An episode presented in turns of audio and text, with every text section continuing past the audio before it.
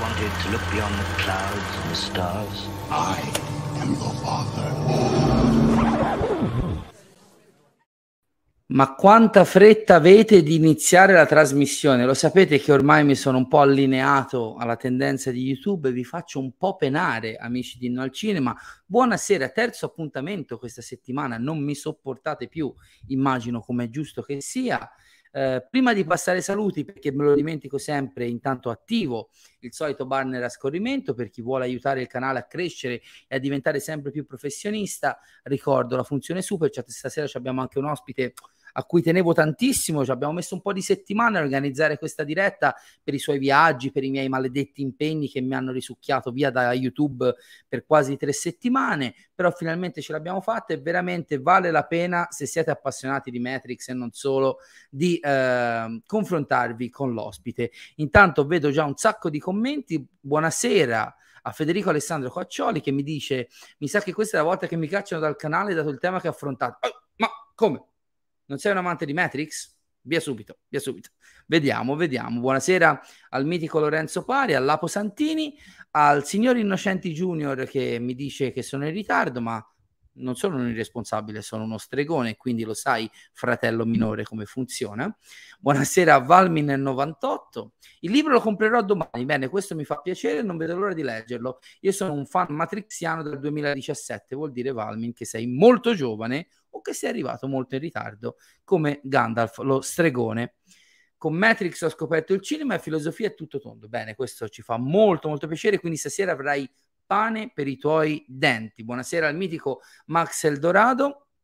In non Matrix. Eh, in effetti si poteva usare la formula in non Matrix, però ho fatto in a Venezia questa settimana, tutti i format ce la farò, se no poi veramente l'egocentrismo straborda e diventa eccessivo. Un saluto a Lemno, trailer di Oppenheimer sì, ci è piaciuto molto, è un teaser molto essenziale, però a questo punto eh, la domanda sorge spontanea, quanto bianco e nero ci sarà in quel film? Perché è abbondante già nel teaser. Buonasera a Cacamio Cazzo.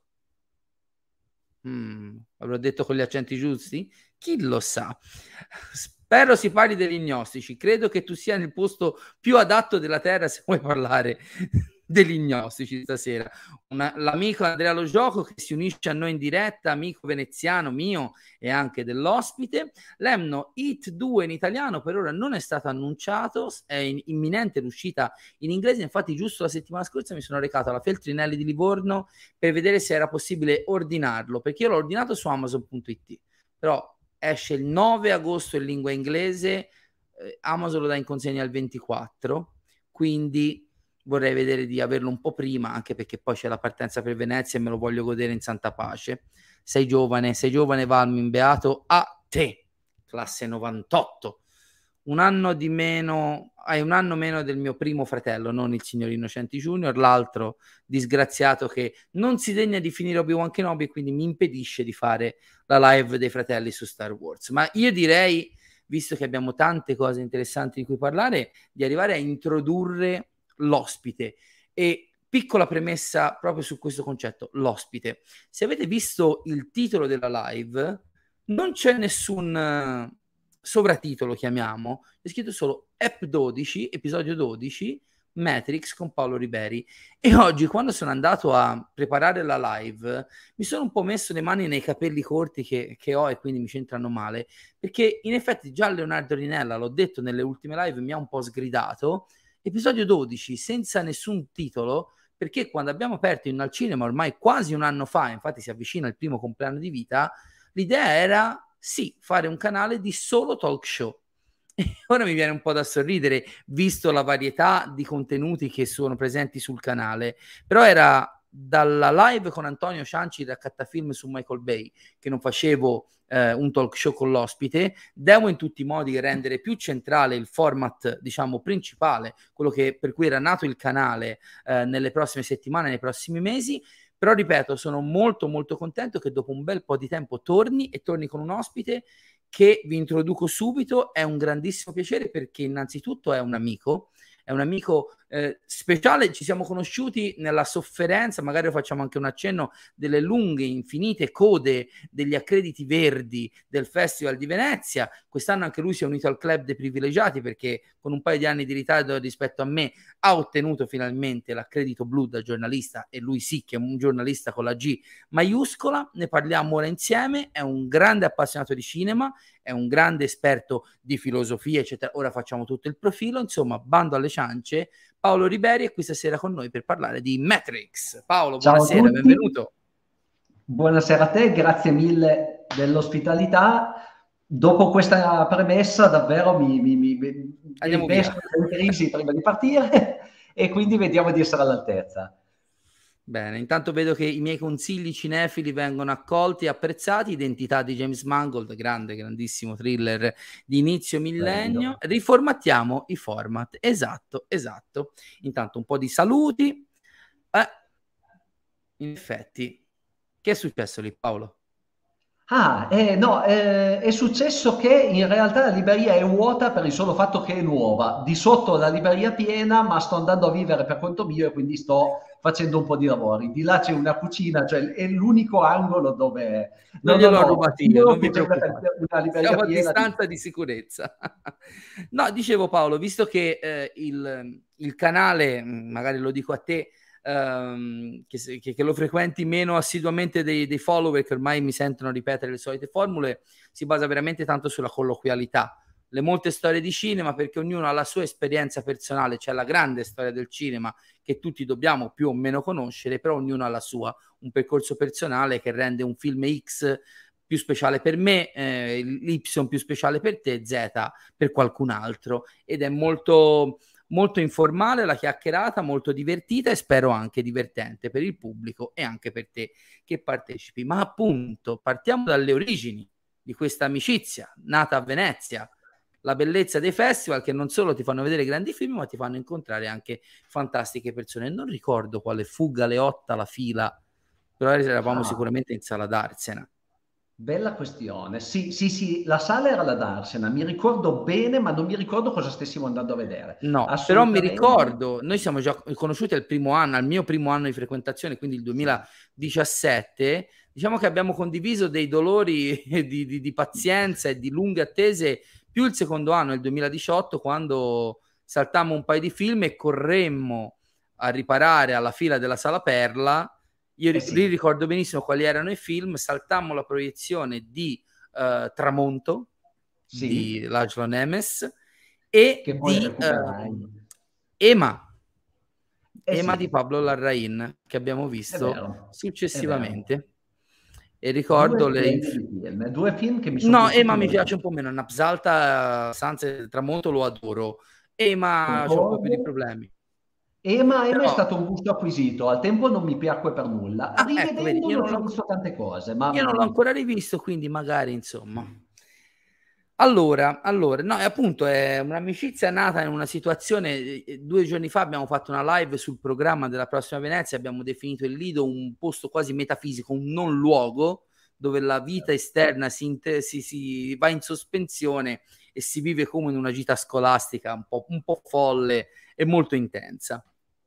Assolutamente, no, è un posto magico dove veramente si incontrano tante persone stranissime che condividono questo amore per il cinema, queste passioni, davvero una cosa incredibile perché argomenti di cui non si può parlare nel mondo reale al Lido sono l'ordine del giorno. Ecco. Esatto. C'è un'inversione tra ciò di cui non parleresti mai e ciò invece di cui parli quotidianamente, che si trovano veramente invertiti. No, no, è un'esperienza fantastica che consiglio assolutamente a tutti appassionati di cinema di vecchia data e anche nuovi. Ecco, sentivo, vedevo anche dei ragazzi giovani, assolutamente Venezia è un, un non luogo per tutti, ecco, assolutamente, un posto splendido. Da, Io ora sono emozionato a fare questo click perché non usavo questo banner preimpostato da mesi.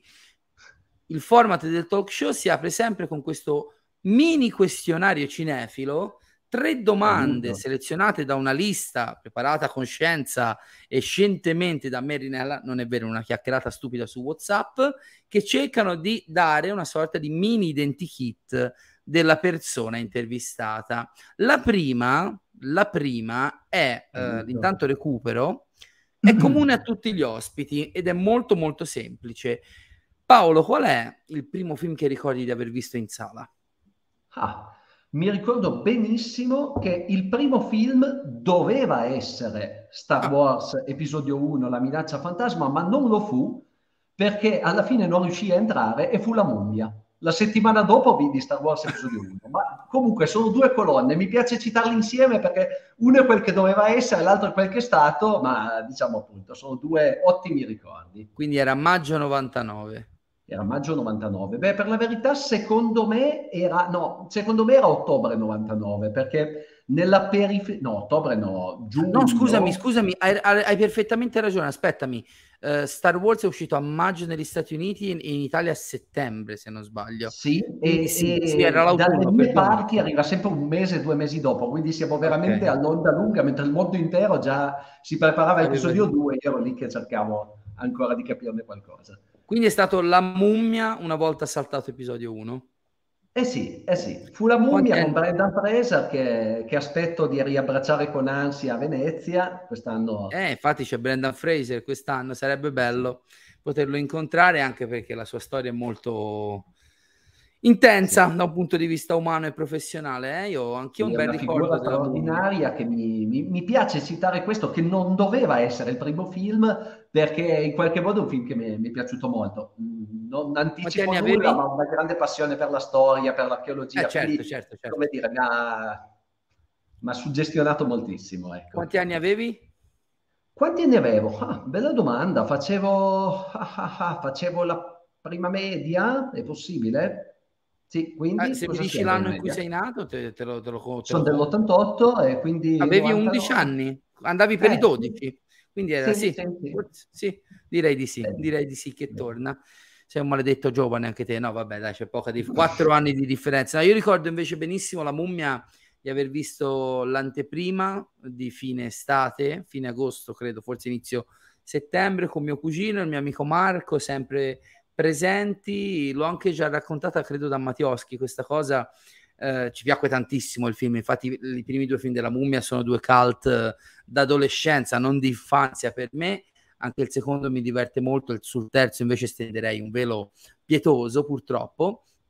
E Vedo ricordo d'accordo questo... anche su questo, cioè noi ormai abbiamo una sintonia a distanza, io ne vedo e solo due Mummia. Ricordo la scena in cui il, diciamo, uno il ladro, insomma, quello corpulento, ruba lo scarabeo, inizia a entrare sotto, sotto la pelle e poi c'è lo stacco e lo vedi correre e finire di testata nel muro tutti i bambini, eh, tutti spaventatissimi, io e il mio amico che ci pisciavamo sotto dalle risate, perché in effetti era grottesca come scena. No, è la mummia per, la nostra, per le nostre generazioni. E infatti, per le nostre generazioni, insomma, è stata è stata una bella esperienza, anche perché quel tipo di film non si vedeva tutti gli anni. No. Quel... Buonasera Gasperini. Sì, no, no, era un film che aspettavo, devo dire, attendevo entrambi. Vabbè, Star Wars perché ormai eh, era una certo, messianica, certo. ma anche La mummia, appunto, non era un film che in quel periodo andava per la maggiore delle sale, era un genere no. che era un attimo lasciare, quindi assolutamente sì, concordo. Sì, concordo. arrivava dieci anni dopo Indiana Jones e l'ultima crociata, e ripeto, negli anni 90 non ricordo i film così eh, epici, eh, soprattutto anche con quel tono un po' scherzoso. Gli anni 90 erano quelli degli action muscolari, Van Damme, Seagal, quindi molto seriosi o comunque scemi in altro modo. E la mummia fu una bella boccata d'aria fresca. Ma non fermiamoci, ora devo sceglierne due nella lista delle domande e ora te ne scelgo. te lo dico, sono terrorizzato, cioè sii umano. Questa mi piace perché tu sei uno che riflette molto sulle cose.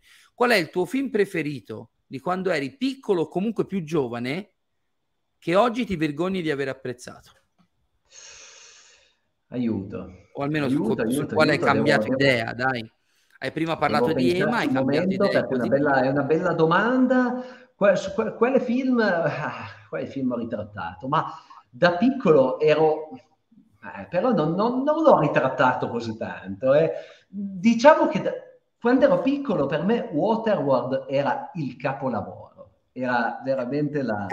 la e, e, col senno di poi oddio, non lo rinnego totalmente, no, però no, diciamo io... che l'ho ridimensionato, l'ho ricollocato un attimo. Sì, ecco. Al sì, tempo era il film era eh, eh, l'opera, eh, insomma, poi uno crescendo la mette al suo posto. Ecco. In effetti, è, guarda, è un film a cui anch'io sono affezionatissimo, ripeto, abbiamo condiviso, anche se con quattro anni di distanza, più o meno gli stessi anni di visione, lo vidi al cinema io, tu eri troppo ah, piccolo, ah, no, immagino, no. esatto, perché era il 94, 95, uh, anch'io l'ho visto più di una volta al cinema, era comunque un film di cui parlarono tantissimo per i problemi produttivi, per l'incasso che non aveva rispettato le aspettative, anche per me era un film fondamentale. Devo dire che poi non l'ho visto per tanti tanti anni, un paio, due, tre anni fa è uscito in Blu-ray 4K, l'ho rivisto, sì, è un film stupidissimo, però c'ha quel senso dell'epica che tanti Colossal di oggi non ha.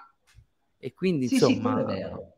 Però... assolutamente sì, nel senso che è un film che veramente fa, fa parte nella mia esperienza di visione come cult, come oggetto di culto, poi l'ho ridimensionato addirittura rinnegandolo. Adesso sta riemergendo per questo discorso che dici tu.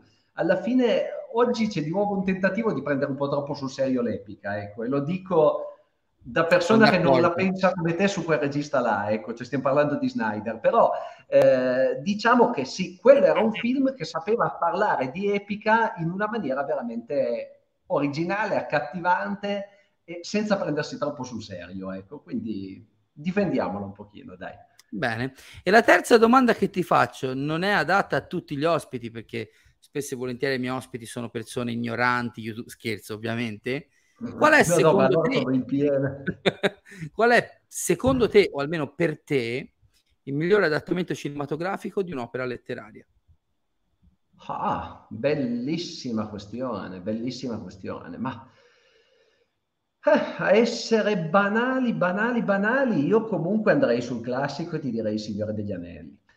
Però, però devo pensarci un momento. Ecco, a caldo, a caldo ti dico Jackson, con, perché secondo me riflette quello che dovrebbe essere un adattamento, ossia grande fedeltà filologica. Io sono un fanatico della precisione nell'adattare un testo. In qualche modo, secondo me, non si può snaturare un testo. Io sono uno di quei pochi che ritiene che il Dune di Jodorowsky sarebbe stata una gran cosa, va bene, siamo tutti d'accordo, però quello la stuprava l'opera selvaggiamente. Eh beh sì, sì, sì, sì assolutamente. Eh, sì, cioè, assolutamente. Quindi precisione filologica ma adattamenti intelligenti, perché a un certo punto ci sono dei cambiamenti, ci sono dei cambiamenti anche Anti. importanti.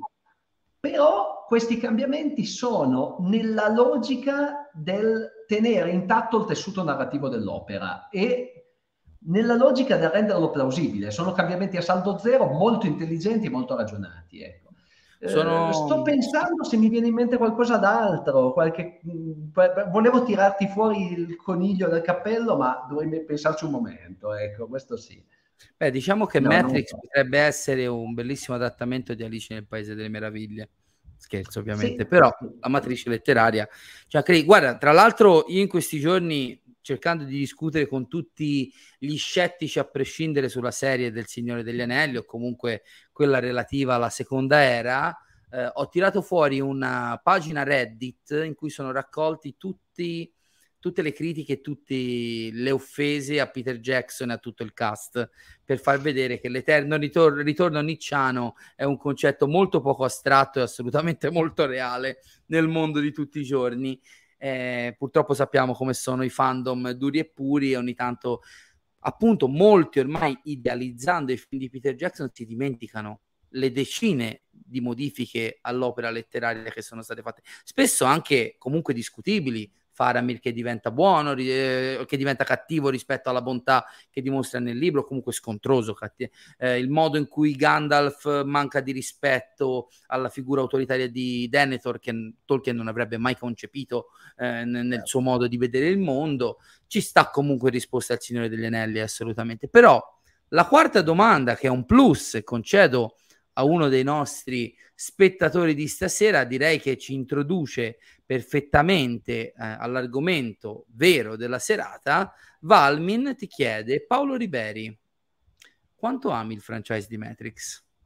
Ah, Direi un bel bella po'. domanda. Allora, mh, mm, io ho avuto la, la, la fortuna, l'occasione di, di, approfondirlo molto perché in realtà prima di questo libro avevo già scritto un altro saggio più generico che si chiamava Pillola rossa o loggia nera, un mix, un accostamento volontario tra Matrix e Twin Peaks, che erano i due fili conduttori a cui agganciavo tutta una serie di altri eh, film. Lo citiamo, lo citiamo il libro, si intitola Pillola rossa o loggia nera del 2017, anche quello Lindau?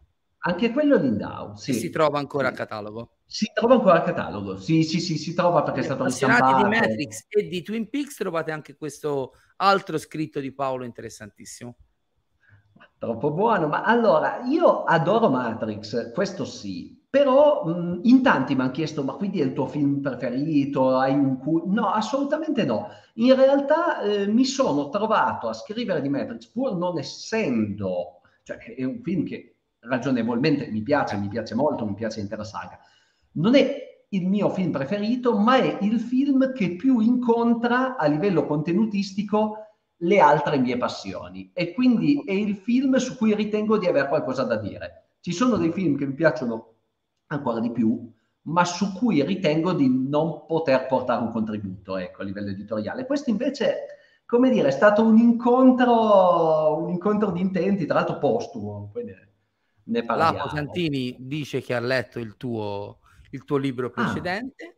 Ah, e quindi molto interessante, dice. E però tornando a quella che è l'esperienza personale con i film, partiamo dal primo, ora non facciamo l'excursus critico di tutti e quattro i film, se no ci facciamo notte. Però qual è stato il tuo primo approccio al primo film? Ah, il mio primo approccio Tra l'altro anche quello del 1999, quindi hanno eh sì, anche... Ma è l'approccio che non bisognerebbe mai avere, perché non lo vidi al cinema, lo vidi Aia. Con amici la sera, in, tra l'altro una brutta, nei postumi di una brutta festa, quindi proprio lo vidi malissimo e a pezzi. Però eh, forse, adesso voglio metterci della poesia dove la poesia non c'è, eh, è la maniera migliore per approcciarsi, nel senso che mi ha fatto nascere questa sana curiosità di, di che cosa parlava. Eh, torniamo indietro, torniamo a casa, rivediamolo per bene, perché è una bomba, devo solo capire bene co- come funziona la faccenda lo rividi a casa con calma e beh, fu amore a prima vista. Ecco, adesso prima ho, ho, preso le distanze, però confessiamo, sicuramente mi è piaciuto moltissimo, mi ha suggestionato molto. E, e, poi invece i successivi li ho visti al cinema, ovviamente, da, con tutt'altro. Ah, hai saltato il primo, ma dal 2003, quindi avevi... Sì 14, sì, avevi 14 anni, eri già più in età da cinema, diciamo. Sì, sì, sì, sì, al, al day one, tutti e due, mentre invece confesso che appunto quest'ultimo ho fatto una fatica folle per riuscirlo a vedere perché era nel periodo restrizioni, mille pasticci, covid, eccetera, eccetera, comunque ce l'ho fatta. Eh. Anche eh, perché io... avevo l'ansia di dover scrivere qualcosa perché il libro era già in corso di stesura, c'era il dubbio se parlare di, di, di Resurrections o meno. Mm eh. E, quindi lì. Non è semplicissimo, tra l'altro. Non è semplicissimo. Eh no, eh no, secondo me è anche un po' sottovalutato. E, Io, quindi sì, c'è un, video di, stato... c'è un video di non, due ore, due ore e mezza in cui sbavo arcobaleni di gioia dopo aver visto Resurrections, però capisco che è un'opera abbastanza... Magari su quella ci soffermiamo alla fine un po' di più, perché è ancora quella più fresca nella mente de, degli spettatori e anche la più paradossalmente nessuno avrebbe pensato che il quarto sarebbe stato ancora più divisivo del secondo e del terzo che già lo erano all'epoca. Certo, in effetti le visioni di gruppo, soprattutto in contesto festoso, sono la rovina del cinema.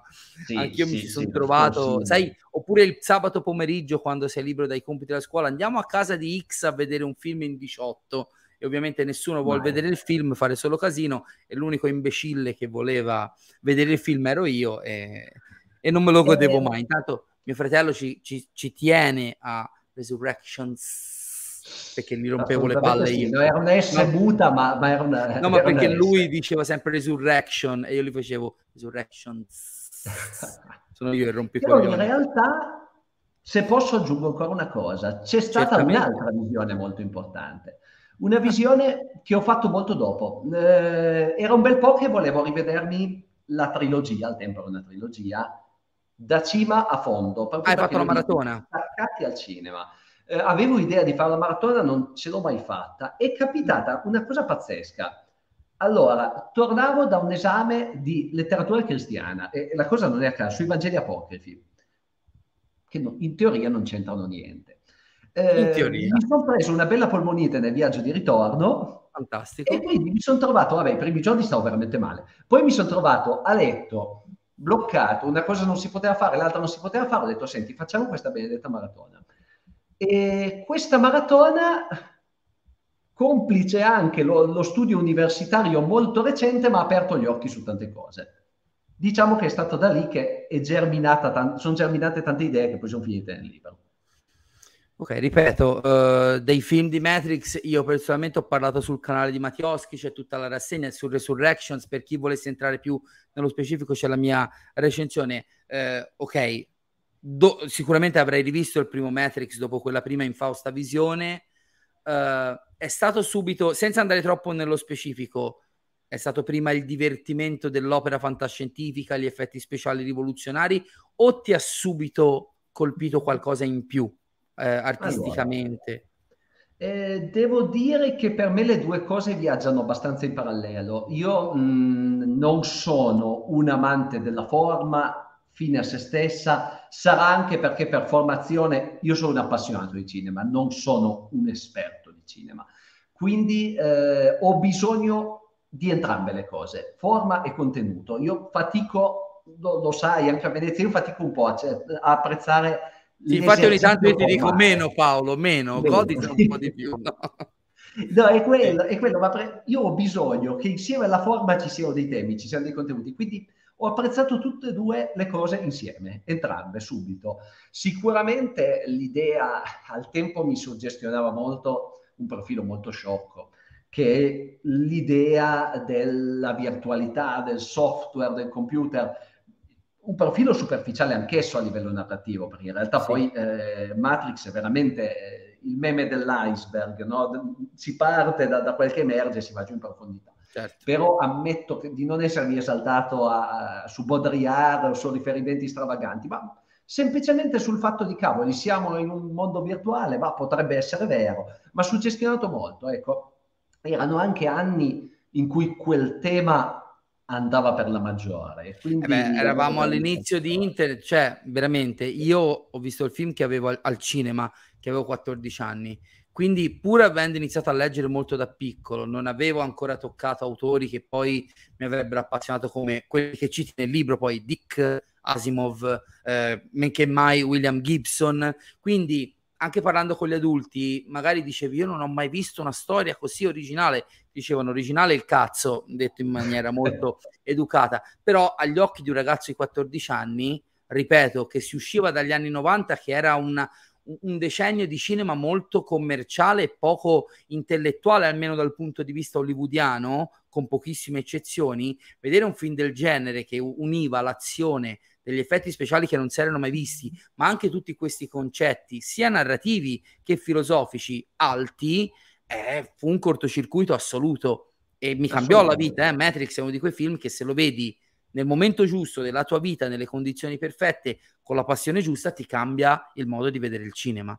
Concordo, è stato proprio l'incontro con un nuovo filone di fantascienza. Per me, fino a quel momento, a costo di essere banale, ma la fantascienza erano le astronavi, era lo spazio, erano tutte queste belle cose che connotano la fantascienza nel senso più esatto. Hard sci-fi possibile. E invece Matrix mi ha portato a riflettere sul fatto che la fantascienza si potrebbe fare anche in questa stanza con la libreria vuota. Ecco. Quindi mi ha fatto riflettere molto su che cos'è il futuro, che cos'è il virtuale e tante altre cose. Fin da e... subito potremmo girare anche un film di fantascienza all'interno della mente di persone dal, di, di, dubbio gusto tipo Fabrizio Ciavoni che ci saluta ovviamente è stato nostro ospite due serate fa. Il modo di parlare di Sciavoni ormai ci ha infettato tutti, anche questo è il Festival di Venezia. Ma vabbè, ehm, guarda, prima che scorra troppo in su il commento, Max Eldorado chiedeva, oh no, scusami, lui ci ha ribadito, ma Zehor chiedeva, parlerete di Animatrix? Ce l'hai un accenno? Ma sì, perché no? In realtà devo confessare, visto che non, non mi piace vendere pentole, che eh, nel libro di Animatrix parlo solo in un passaggio, veramente eh, in coda, in una nota. Non perché non mi piaccia, a me Animatrix è piaciuto molto, è molto interessante anche perché è la origin story del mondo di Matrix. Eh, però diciamo che Animatrix si, può, si presta moltissimo a delle riflessioni eh, fantascientifiche, ossia Animatrix secondo me prende in pieno quello che è eh, un grande tema su cui sto scrivendo in questo momento per un altro lavoro che è ancora top secret, eh, che tocca il discorso dell'intelligenza artificiale debole, l'intelligenza artificiale forte, quindi dove la macchina è veramente autocosciente al punto da dire io esisto, no? Eh, per fare un esempio molto concreto per chi l'ha vista, la serie Westworld, no? quelle sono intelligenze artificiali. Ti piace Westworld? Com'è? Ti piace, ti piace Westworld? Mi piace, mi piace, molto, mi è piaciuta molto la prima stagione, meno le successive, ma complessivamente mi piace. Sì, io sì, da, Iniziare la, la, da, Iniziare la, quarta, sono rimasto alla anche terza. Io, anche io la quarta la devo ancora vedere. E quella è l'intelligenza artificiale forte, poi c'è quella debole che imita. Allora, come funziona? Com'è possibile? Erano queste macchine che si sono ribellate, cos'erano? Intelligenze artificiali forti, deboli, erano come le macchine di Dune prima della grande rivolta, erano come quelle di Terminator. Eh, Animatrix ci, ci, rivela tanto, in realtà non risponde a quelle domande, dà una risposta più sociologica, perché alla fine la rivolta delle macchine è più una sorta di ribellione sociale, mm. di un ceto oppresso, certo. Cioè, di fatto la soluzione è l'intelligenza artificiale forte, cioè le macchine fin da subito sono esseri umani maltrattati a cui probabilmente non ha scritto bene le leggi di Asimov e quindi a un certo punto si un po' le scatole. È molto carino, lo cito nel libro a proposito di, un, di una fantateoria che mi sono fatto io. Eh, sapete che la città dei ribelli, Zion, adesso, adesso inteso come nel quarto film, in Resurrections, si Aio. chiama Aio uno, io che dirsi voglia.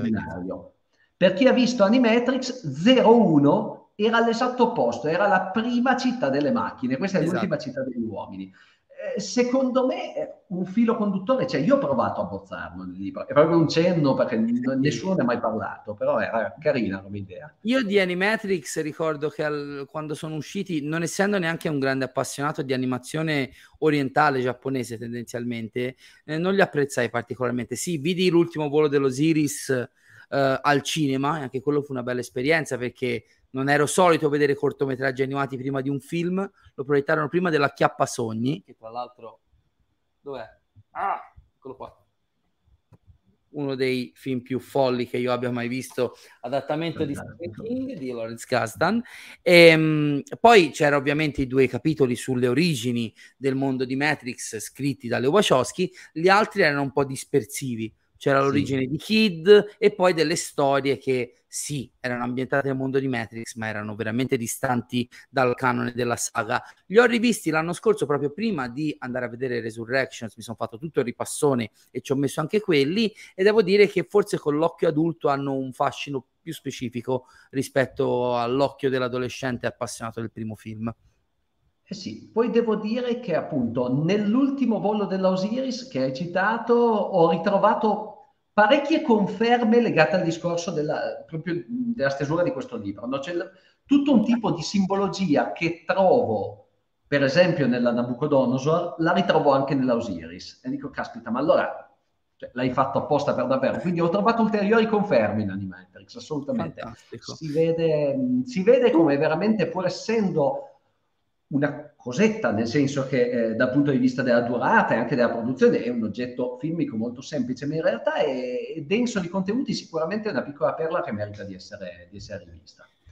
Guarda, io avevo preparato due banner separati, ma in realtà, come abbiamo detto prima, per andare un po' così eh, en passant sull'argomento, nel 2003, tra l'altro, progetto cinematografico molto ambizioso perché due capitoli, il secondo e il terzo di una trilogia che escono a sei mesi di distanza, in maniera così anche strettamente eh, rapportata. Insomma, sono due... tu dici una cosa molto interessante nel libro, parliamo ovviamente di Reloaded e Revolutions, ovvero che probabilmente la percezione del pubblico nei confronti di quei due film è tendenzialmente sbagliata perché è palese ed è chiarissimo quando uno ve- li vede e li rivede nel corso degli anni che le Wachowski han- li hanno pensati come un grande film di quasi quanto cavolo dura 4 ore e mezza 4 ore e 45 sì. diviso in due fondamentalmente, con un to be continued alla Ritorno al futuro 2 e 3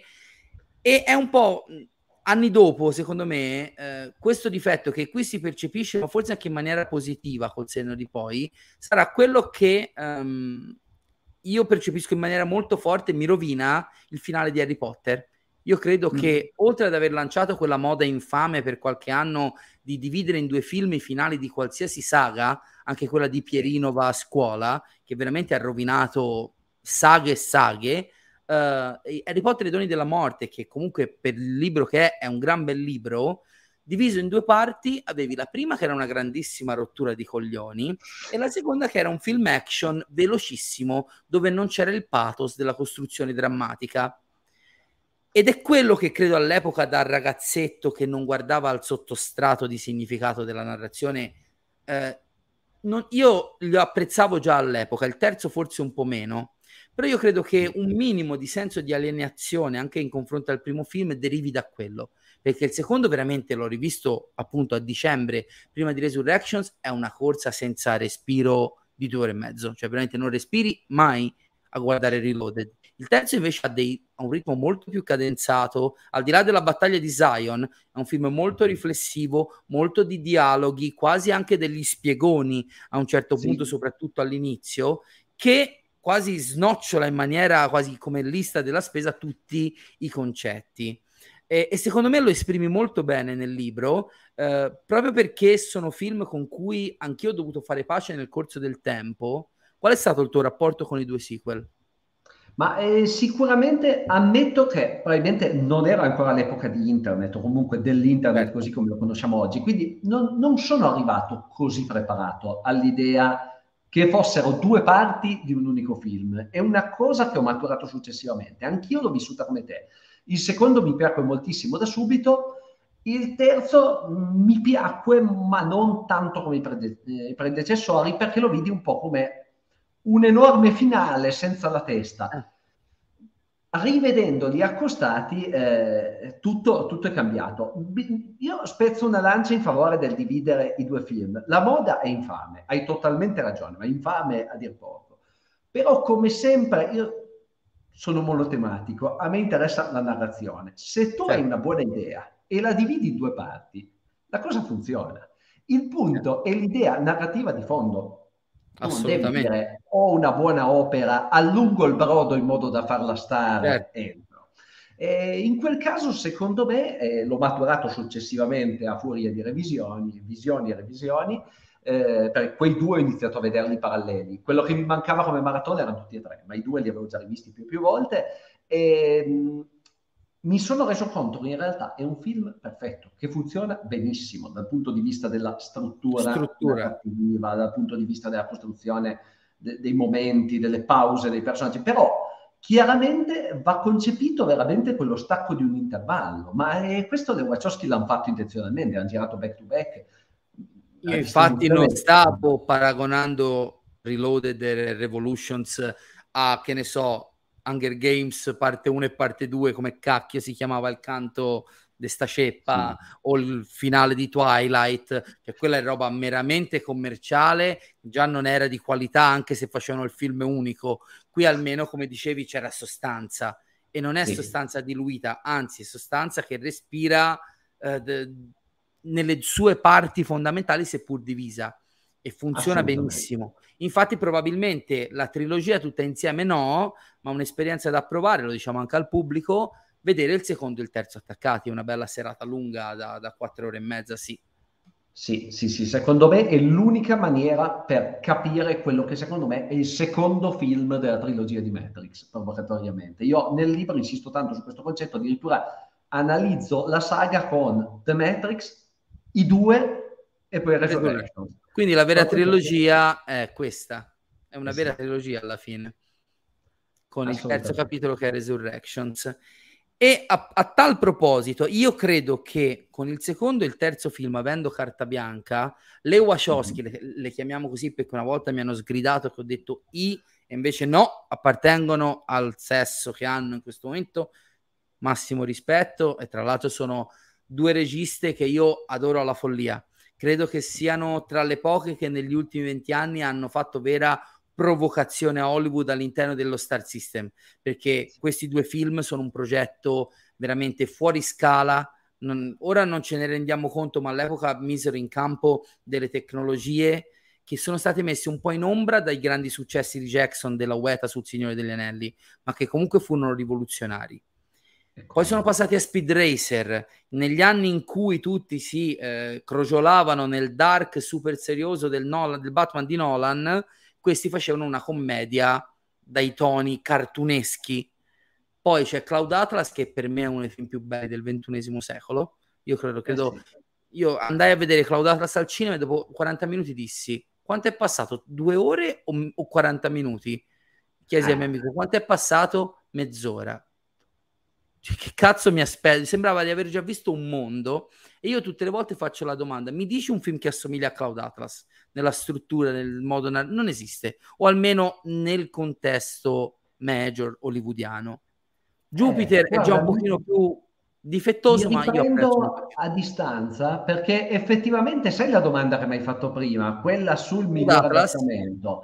E Cloud Atlas eh, è un adattamento che batte l'originale. Devo sincero, ho letto il romanzo più volte, lo conoscevo da prima. Anch'io l'avevo letto che... prima. Eh sì, e ritengo che l'adattamento cinematografico sia io non voglio dire una bestemmia, ma sia superiore. E non lo dico quasi mai. Cioè una cosa che... È un, è un film che non si merita il flop che è stato e soprattutto spero, soprattutto i più giovani che non l'hanno visto, che lo possano riscoprire, perché tanto i, i bei film non, non, spariscono, restano lì, soprattutto grazie al, allo streaming, ai Blu-ray, ai DVD, sono sempre lì a portata di un click e Cloud Atlas è veramente un, un, un gioiello. E dicevo, hanno sempre provocato, però mettendo da parte Lily che non ha partecipato, io ho visto il primo trailer di The Matrix Resurrections a Venezia l'anno eh sì, scorso. Ero appena uscito, se ne parlò se non sbaglio. Uh, se ne uscì da Sala d'Arsena, vidi che c'era il trailer, mi fermai sotto le logge dove c'è la gelateria, dove ci, ci cerchiamo di, di, di, di rifocillare nelle pause veloci tra un film e l'altro e dissi porca troia, cioè già un paio di giorni prima era uscita la clip in cui si vedeva una scena del primo Matrix proiettata su uno schermo a, brand- a brandelli e lì ho fatto aspetta che stanno facendo questi il déjà vu, c'era il gatto, si parlava eh, in modo palese del déjà vu, ma non è che questa ha fatto un film completamente teorico su Matrix perché io impazzisco, poi io credo che il primo trailer di Resurrections, quello con White Rabbit, sia uno dei più belli degli ultimi anni. È un eh, trailer. Sì, Tornando a casa in treno, ero da solo, isolato perché c'era il Covid, le mascherine. L'avrò visto 150 volte perché è montato e musicato in una maniera perfetta. Tra l'altro, non me lo sarei aspettato, ma quella versione di White Rabbit è anche nel film, in una scena, tra l'altro, in un montaggio di quotidianità di Thomas Anderson che è, che è bellissimo. Eh non sì. mi sarei mai aspettato che quella pazza di Lana Wachowski sarebbe arrivata a tanto. È un'opera di rottura, è un'opera puramente provocatoria, però al contrario di quello che dicono molti, io ritengo che in maniera molto intelligente e adattata al momento storico sia anche quello che molti dicono che non sia, ovvero un vero e proprio sequel effettivo della trilogia. Tu hai detto che hai avuto un po' di fatica a vederlo, ma ci sei riuscito. Io sono uscito al cinema estasiato, anche dalla scena post credits su Cat Matrix, Catrix come cavolo si chiamava. perché anche sì, con sì. l'ultima battuta è il famoso carico da 11 finale sul concetto del film. Come hai vissuto un'esperienza bizzarra comunque in sala come Resurrections? Eh sì, decisamente bizzarra. Io devo dire che appunto ehm, rispetto agli altri, sia per motivi d'età, sia anche in questo caso per motivi editoriali, perché il libro era già in lavorazione mentre è uscito il film, sono arrivato molto molto preparato, cioè mi sono dovuto spoilerare tante cose perché avevo veramente anche l'esigenza dal punto di vista editoriale di capire bene di cosa parlasse subito, immediatamente, perché questo libro era da consegnare eh, tre mesi dopo, era già quasi finito, ma bisognava capire quanto Resurrections metterci. Eh, devo dire che il primo impatto mh, mi lasciò in sospeso, nel senso che mm. mi è piaciuto moltissimo, ma estasiato, ma al tempo stesso mi ha lasciato un attimo lì, nel senso, caspita, ci sono tantissimi temi e, e sicuramente, come hai detto tu, un film molto più teorico, molto più denso di concetti, un film che soprattutto per, adesso giustamente dicevi appunto, abbiamo anche un pubblico giovane, è un film che va visto un attimo con calma, senza sparare giudizi. Lo si guarda e ci si pensa un attimo, ecco, cioè va, va, va un attimo degustato. Io ammetto che ho dovuto, sono uscito fuori dai bar, tutti gli amici ovviamente mi hanno chiesto ma cosa ne pensi? Alt, fatemi pensare due giorni e poi ve lo dico. È un film che ha un sacco di, di riferimenti, un film molto intelligente che dietro cui poi si può amare, non amare, odiare, va bene tutto. È un film dove le mezze misure non esistono, o lo si ama o lo si odia. Non puoi Però, dire sì carino, non puoi dire. Secondo me un punto è fondamentale, è un film dietro cui c'è un enorme discorso, un enorme approfondimento teorico, storico, filosofico, sia sull'antico che sul contemporaneo che sul futuro. Mm, fatico un po' a capire chi lo giudica in maniera tranchant senza entrare in questa riflessione. Ecco, come prendere un libro da mille pagine, leggerne due e dire sì sì, io so di cosa parla, buttalo via. Leggiamole, poi sicuramente non ci piacciono, ma eh, è un viaggio che merita la pena. Ecco, perché... No, sai cosa c'è? È che comunque i due sequel, pur essendo anche di rottura da un certo punto di vista col primo film, avevano un comparto action spe- ultra spettacolare Qui proprio anche io dico, ma penso che sia palese, eh, per gli scopi teorici che il testo Resurrections ha, anche l'action è molto trattenuto. Cioè non ci sono sì. i grandi combattimenti con le coreografie di Yan Wuping, il grande maestro di Hong Kong, che ti hanno rivoluzionato le arti marziali al cinema, perché quel film l'ha già fatto Lana Wachowski, l'ha già fatto più di vent'anni fa. E lei in questo film fa una cosa sola, lei legittima l'importanza della sua opera contro il cinema contemporaneo. E quindi essendo Resurrections comunque appartenente a questo cinema, seppur rigettandolo, non può fare quel discorso di rottura e allo stesso tempo cercare di riprodurre l'action rivoluzionario di Matrix. Ed è assolutamente coerente anche da quel punto di vista. Ma certo, ma questo del resto, se uno guarda, la, la, a me piace pensare al cinema come letteratura, io sono fissato su questa cosa, ma se uno guarda la storia della letteratura, eh, è una cosa che ha attraversato la letteratura da sempre. Cioè, ci sono stati i grandi poemi epici e poi c'erano quegli altri che riflettevano sull'epica con un po' di distacco, con un po' di atteggiamento teorico, in maniera disincantata e senza più metterci le scene epiche, le scene epocali, i grandi certo. duelli ma qui stiamo andando anche solo all'Orlando Furioso. Ecco, cioè voglio dire, l'idea del riflettere sul poema epico, adesso io non, non voglio annoiarvi con questo, però l'idea del riflettere sul oggetto narrativo guardando dall'esterno, guardando con distacco, impone per forza un registro diverso. Ecco, questa è una critica che chi ha fatto francamente fatico a, a comprendere. L'intento non era quello di portarci all'interno della, della, battaglia, era vedere la battaglia da fuori, laddove il da fuori non vuol dire da distante, vuol dire da dietro lo schermo e vedere quello schermo collocato in un contesto. Mm, si usa molto il prefisso meta, che poi è un prefisso usato malissimo, perché meta non vuol dire quello, però sì, meta cinematografico. Ecco. Intanto a quanto pare abbiamo un futuro nel porno, va, Paolo, quindi nel porno concettuale, nel porno della mente. Lapo dice il fi- lo slogan di Resurrection poteva essere morte a Matrix, lunga vita al nuovo cinema. In realtà, probabilmente è lunga vita Matrix morta al nuovo cinema, visto che io lo considero una pietra tombale sul concetto contemporaneo di cinema commerciale. Ricordiamo, guarda, oggi ho fatto le solite domande stupide su Instagram e qualcuno mi ha chiesto perché prima c'erano un sacco di film con storie originali tipo Fuga da New York e ora ci sono solo franchise.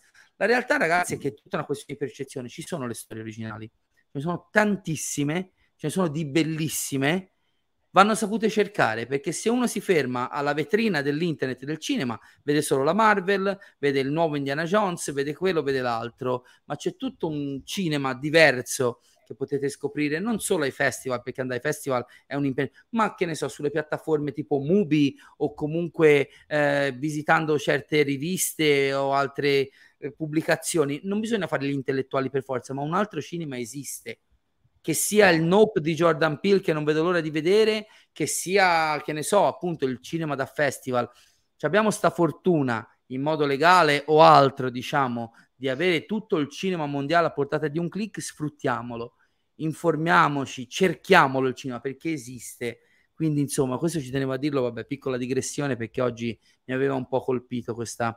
È una critica al cinema mainstream, però qualcuno ha detto che questo film è solo teoria, ma non è un film di Matrix. Io invece credo mm. che riprenda in mano, e ora ci arriviamo tramite il tuo libro, il cammino dell'eroe e la trama dei protagonisti e la porti verso un finale che amplifica tutto il significato della saga fin dall'inizio in maniera importante e soprattutto attualizzata a quella che è, è lo stato attuale del mondo, quantomeno occidentale, ma io dico universale.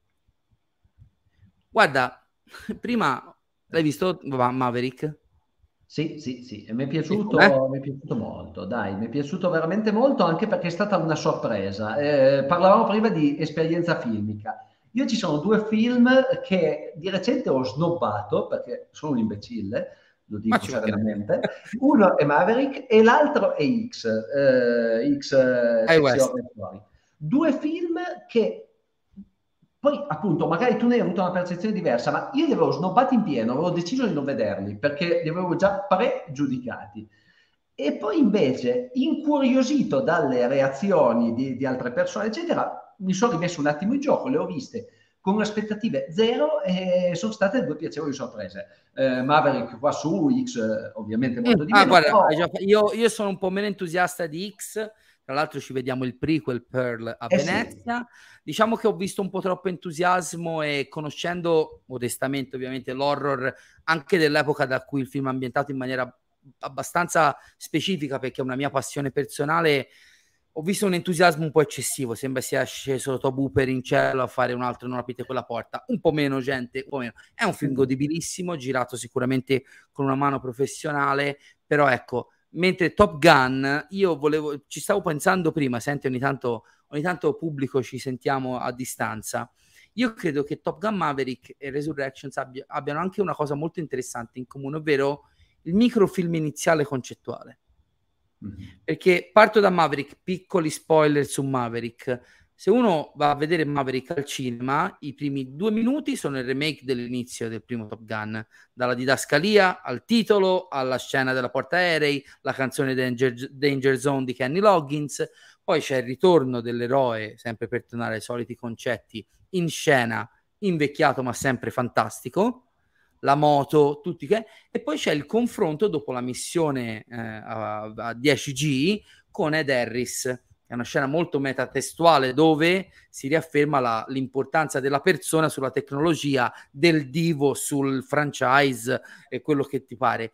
Allo stesso modo, Resurrections, nel, diciamo, nella sequenza iniziale, il remake dell'inizio di Matrix, che però finisce in maniera completamente diversa, con quei cartelloni al neon, uh, sabor de mierda, for those uh, who like to eat shit, bla bla bla, ti fa già il manifesto del film. Entrambi Ora ho, ho, preso questo commento di Federico, ma ehm, era una cosa a cui avevo pensato prima. Rispondo velocemente a dov'è, dov'è, dov'è, dov'è? A carne senziente. La bibliografia car- carne è in fondo al libro, ci sono ben sei pagine di bibliografia di riferimento, un motivo in più per comprare il libro. perché se mi eh metto a leggere... Diventa veramente difficile indicare una bibliografia di riferimento perché appunto sono tutti quelli che... Cioè, a me non piace citare ciò che non leggo. Eh, sono quelli che trovate lì. Eh, poi ovviamente, come dire, eh, ci sono tante cose, ma mh, lo vedete nel libro, nel senso che dove vedete, io cerco di citare in maniera molto puntuale gli autori, quindi quando vedete un autore citato dieci volte, senti, diciamole uno, Campbell, Il viaggio dell'eroe, lo cito parecchio, certo. un grande peso, quella è una delle fonti. Lo, lo trovate bene all'interno del testo. Non, non, voglio evadere alla domanda, ma veramente se no ti saboto la trasmissione, finiamo alle tre di notte e ci sparano, però ecco. La, la bibliografia sicuramente è un percorso interessante. Paolo, rimaniamo un, all'atere però comunque in argomento. Io invece credo che Maverick sì. non sia percepito perché ha comunque una costruzione più da blockbuster classico, ok? Però io credo che ribalti molto il personaggio di Maverick da bullo fighissimo, perfetto a persona che ha da risolvere dei traumi personali. Infatti, dove il primo film era un'avventura anche un po' reazionaria, reganiana, lo sappiamo, su quanto è bello fare la guerra con l'aereo, e trombare la fia bionda, tra parentesi, toscanismo proprio base, eh, questo è un film sull'accettazione di un lutto, di un dolore, di un blocco anche interiore dell'eroe assolutamente inedito. Non è un caso che l'abbia scritto o comunque coscritto Christopher McQuarrie, che è un premio mm. Oscar, autore dei soliti sospetti, e uno con due palle così. Cioè uno che li scrive i film, non c'è solo Eren Kruger che mi sta simpatico, ma tendenzialmente ha scritto solo puttanate simpatiche. McQuarrie è un autore e si vede che con Cruise, con cui lavora ormai da anni su Mission Impossible, e avevano fatto insieme anche Operazione Valkyria, quello sull'attentato a Hitler, cioè hanno lavorato sul ribaltamento del, conce- su, del personaggio di Maverick. Nel primo Maverick è un dio, qui è veramente una persona che porta la missione a compimento, ma così facendo affronta dei grossi problemi interiori che nel primo film non aveva mai, neanche dopo la morte di Goose, fondamentalmente. Quindi, vedete, non serve per forza andare sulle infrastrutture, anche i film più semplici hanno delle piccole chiavi di lettura che fanno la differenza, eh? senza voler insegnare ovviamente a nessuno. Detto questo, abbiamo parlato dei quattro film, tu sei qui stasera per parlare di questa roba qua e ora ti crogioli un po' nel, nell'apprezzamento dell'ospite, perché per ora ne abbiamo parlato. Questo è il libro, ve lo faccio vedere ben bene. Ovviamente nel titolo della live non c'è scritto il sottotitolo, se no veniva un'intera pagina di internet. Però il risveglio di Neo, mitologia, gnosi, massoneria e metaverso da The Matrix a Resurrections. E l'ha scritto questo Paolo Riberi, ora mi assecondi un attimo, che si è laurea- laureato in filologia e letterature dell'antichità e in economia presso l'Università degli Studi di Tol- Torino, e già qui Megoglioni. Studioso di storia antica e della letteratura cristiana delle origini, è membro della Società Italiana di Storia delle Religioni ed è autore di vari saggi dedicati al mondo dei Vangeli apocrifi e al pensiero degli gnostici, tra cui l'Apocalisse di Adamo, Maria Maddalena e le altre, Pillola rossa o loggia nera che abbiamo già citato, l'Apocalisse gnostica della luce, Abraxas, la magia del tamburo, a quattro mani con Igor Caputo e Il serpente e la croce. È altresì autore insieme a Giancarlo Genta di Oltre l'orizzonte, uno studio sul retaggio storico-filosofico della tecnologia occidentale. Ora, di fronte a me che sono un maledetto ateo, così un minimo di rottura la dobbiamo trovare io e te. La domanda totalmente disinteressata, ma per, per contestualizzare anche la tua opera è da dove deriva la tua passione per questi argomenti? Ah, e beh, e deriva anche lì da un discorso di prima visione, di momento, perché poi alla fine tutto nasce in un momento particolare. Io eh, mi sono diplomato al liceo l'anno, non era l'anno, l'anno del codice da Vinci era già passato da un po', ma l'anno okay. del Vangelo di Giuda, l'anno in cui tutto il mondo è di nuovo tornato sui Vangeli apocrifi, su tutte queste cose qua, perché era stata tradotta per la prima volta quest'opera che in realtà era mm. conservata in un frigo in pessime condizioni, lasciamo perdere, ma eh, fatto sta che ne parlavano tutti, addirittura il venerdì santo il Papa nell'omelia, non il Papa, ma il predicatore vaticano mm. incaricato nell'omelia su mandato del Papa, comunque eh, se ne uscì fuori col fatto che questa era opera del demonio. Adesso ho detto, cavoli, ma c'è il mondo intero che parla di questo eh, e boh, non so, ero molto suggestionato. Quindi erano rivenuti fuori, diciamo, sull'onda di Dan Brown, questa roba qua? Sull'onda di Dan Brown, io non ho problemi a, a, dirlo. Certo, Dan Brown scrive un sacco di cose non, non sempre corrette, ma eh, la suggestione è nata da lì. Poi l'ho messa nel cassetto la suggestione, perché la suggestione a un certo punto, se uno non ha gli strumenti, eh, se la dimentica. Chiaro. Arrivato all'università, il primo anno mi trovo un corso su il Vangelo di Giuda. Ho detto, cavoli, ma... Segno del destino. eh sì, destino davvero. E quindi mi sono occupato poi da lì di storia delle religioni, nel senso più ampio. Quindi tutte le religioni antiche viste in realtà sono un maledetto ateo anch'io, nel senso viste con, con allora. Stacco, cioè non sono, l'approccio è, non è quello ovviamente dei contenuti, cioè del, anzi guardo queste cose con l'approccio scientifico di cercare di ricostruirci qualcosa Tu sei ateo quindi? Eh, è una bella domanda, del tutto ateo no. Eh, diciamo che accostarmi al mondo di questi testi mi ha portato a mettere in discussione molto la mia spiritualità, perché è ovvio che nel momento in cui eh, scoprono errori nel testo, nel, nel, manoscritto del Vangelo, dici cavolo, ma cioè, come fa? Eh, no, non, ateo no, qualcosa di spirituale in qualche modo lo vedo ecco, nel, nella nostra vita, però... Non è un religioso to cure, insomma. Sì, sì, sì, sì, sì, esatto, esattamente. E, e niente, poi da lì è, nata, è nato un filone. Dopo lettere, prima d'economia, la tesi di laurea è diventata un libro, a Lindau è piaciuto tanto e ho iniziato a scrivere di queste cose qua. È un hobby, una cosa piacevole il, che sto coltivando. E il resto è storia, no?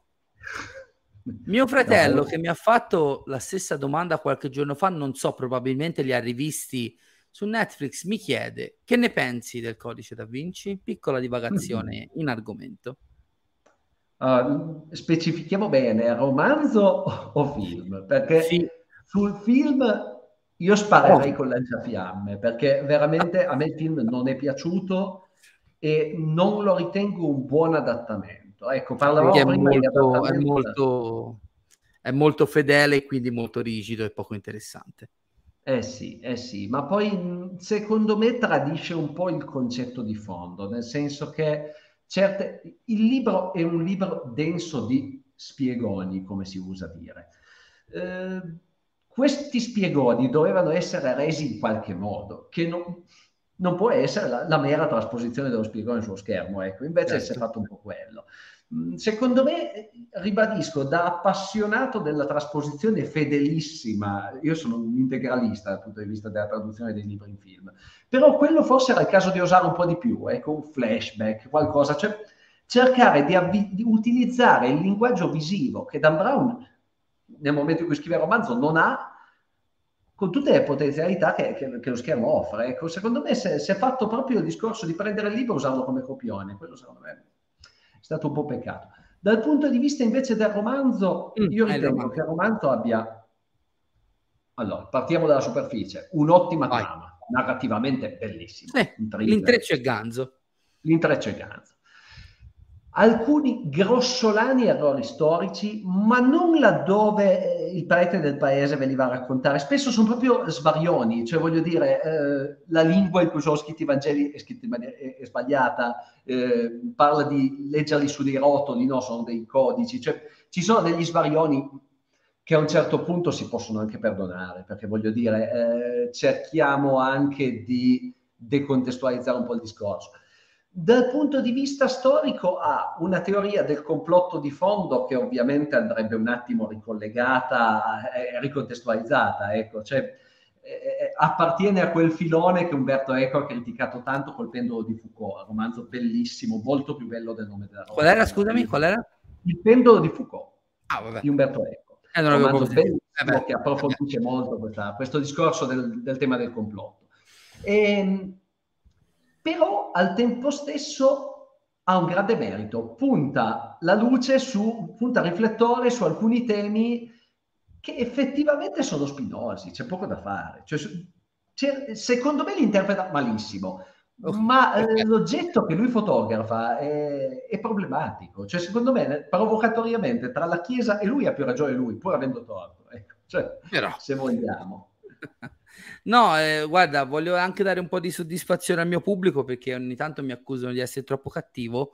Una cosa bellissima va citata del film Il codice da Vinci, la colonna sonora di Hans Zimmer quando era ancora meno pomposo, soprattutto l'ultima traccia, quella del finale, Chevalier du Saint Real, è uno dei suoi capolavori assoluti proprio. Eh sì, quello ecco, me, me lo stavo dimenticando, roba. è clamoroso, è un capolavoro sensazionale. Cioè, la traccia è veramente sublime, sublime. Chevalier du Saint Real è proprio una roba incredibile. Buonasera a Evan che ci raggiunge Evan 8. Sense8, tra l'altro non l'abbiamo citata, ma è un'opera fallace ma molto molto interessante delle Wachowski. Dicevo, parlando del libro, eh, e ovviamente senza rivelare troppo, perché oh, va comprato questo libro, non perché mi dà la percentuale Paolo, ma perché io me lo sono letto ed è una lettura veramente affascinante, eh, parte da una idea anche un po' mh, inaspettata magari per il lettore. Innanzitutto va sottolineato, nonostante ci siano degli argomenti impegnativi, mi passerai il termine, la lettura è scorrevolissima, si legge veramente con piacere, soprattutto se si è appassionati eh, di Matrix, ma in realtà di narrazione in generale.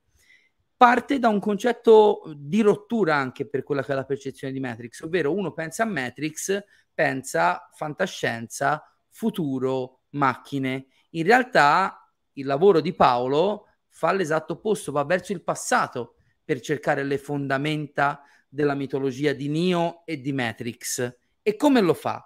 Uh, il libro di Paolo è diviso in sei capitoli, ognuno con il suo argomento, c'è una piccola introduzione che ovviamente contestualizza e velocemente, senza ovviamente, ripeto, eh, dire troppo, se vuoi fare una piccola analisi de- delle cose che vengono, per esempio, il secondo capitolo, che in realtà è il primo concettualmente, si intitola La trama, Nio e il viaggio dell'eroe tra mitologia e archetipi. Io non faccio niente, però c'è anche un bellissimo, opa, bellissimo schema che riassume con freccette e percorso quello che è il viaggio dell'eroe. Ora, è un concetto alto fondamentalmente di quelli che si studia quando si studia la letteratura eh, in maniera più o meno specifica, però uno ha comunque nella vita se segue le storie su grande schermo, su piccolo schermo, sui fumetti, sentito il concetto il viaggio dell'eroe che si propone proprio come uno schema predefinito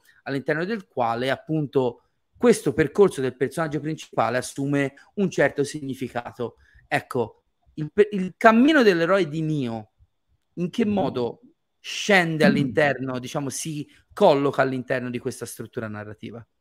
Ecco, quello che mi ha colpito tantissimo è che questa struttura narrativa, quel, quel grafico che hai fatto vedere, in realtà è un grafico che viene costruito da uno storico della, della mitologia, quindi non una, cinefilo, non una, una, persona che appartiene al mondo del cinema, ma uno studioso che compara i vari miti dell'antichità. E Joseph Campbell. Campbell che è stato poi di ispirazione per George Lucas, per, per tante persone che si sono occupate di cinema, ma lui di per sé col cinema c'entra poco.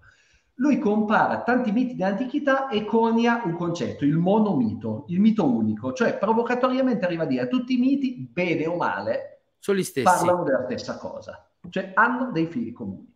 Allora, quello che mi ha colpito è che Matrix fa un'operazione di questo tipo, ossia lo schema del monomito di per sé è un collage, voglio dire, quel ciclo perfetto non è che ripercor- ricorre in tutti i racconti, voglio dire, Gilgamesh fa, fa, più la partenza, Ulisse lo sappiamo fa più l'arrivo, ci esatto. sono altre figure che fanno, fanno solo una tappa, cioè è un, un, mega quadro dentro cui si collocano delle, delle, delle situazioni.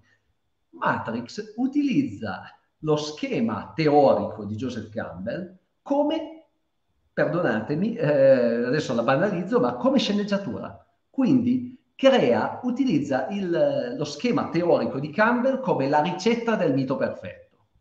Quindi se Campbell è arrivato a, a distillare un modello, le Wachowski, anziché guardare alla fantascienza, alle astronavi, voi vi aspettereste che appunto guardino a Asimov, a Orwell e lo fanno. A Herbert. Ma, a Herbert e come. Però prima di tutto che cosa fanno? Prendono lo schema della storia più vecchia del mondo, la prendono nella sua forma più pura e la distillano. Quindi addirittura io vado a analizzare la trilogia, nel concetto che ci siamo detti prima, quindi uno, due, tre blocchi unico, quattro, e di ciascuno vado a percorrere un attimo la sceneggiatura e anche un escamotage per farlo ripassare a chi magari non l'ha visto o, o l'ha visto e non se lo ricorda, scandendo ogni sequenza narrativa secondo questo ciclo. È pazzesco, funziona tutto. Cioè, ma, ma sconvolto per come non si tratti di un caso. È ovvio che certi, certe formule le usano tutti, ma qua c'è un utilizzo intenzionale, ossia ogni capitolo, e questo è, è carino anche per chi magari si,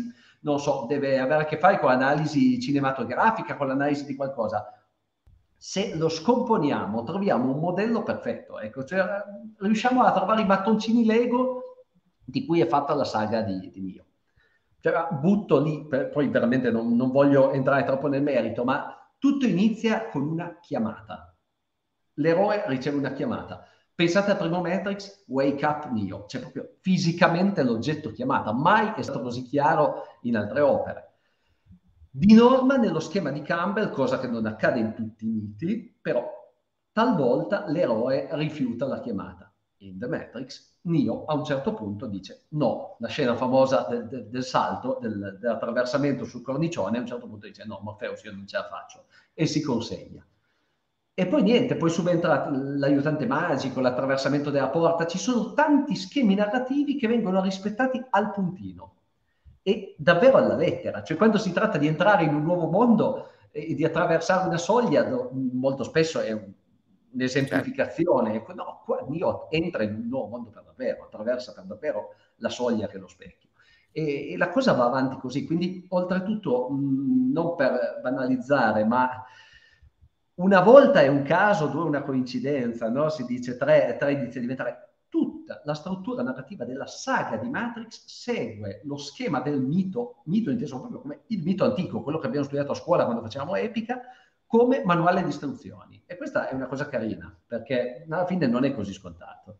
No, assolutamente, soprattutto per gli anni in cui ha avuto origine l'opera, perché oggi eh si gioca molto di più con i generi, con le commissioni, all'epoca non si faceva, non a quei livelli quantomeno. Il terzo capitolo si intitola I personaggi di Matrix tra mito, storia e religione, quindi una riflessione sui personaggi principali. Cito l'eletto Trinity, ovviamente, uh, poi chi c'è?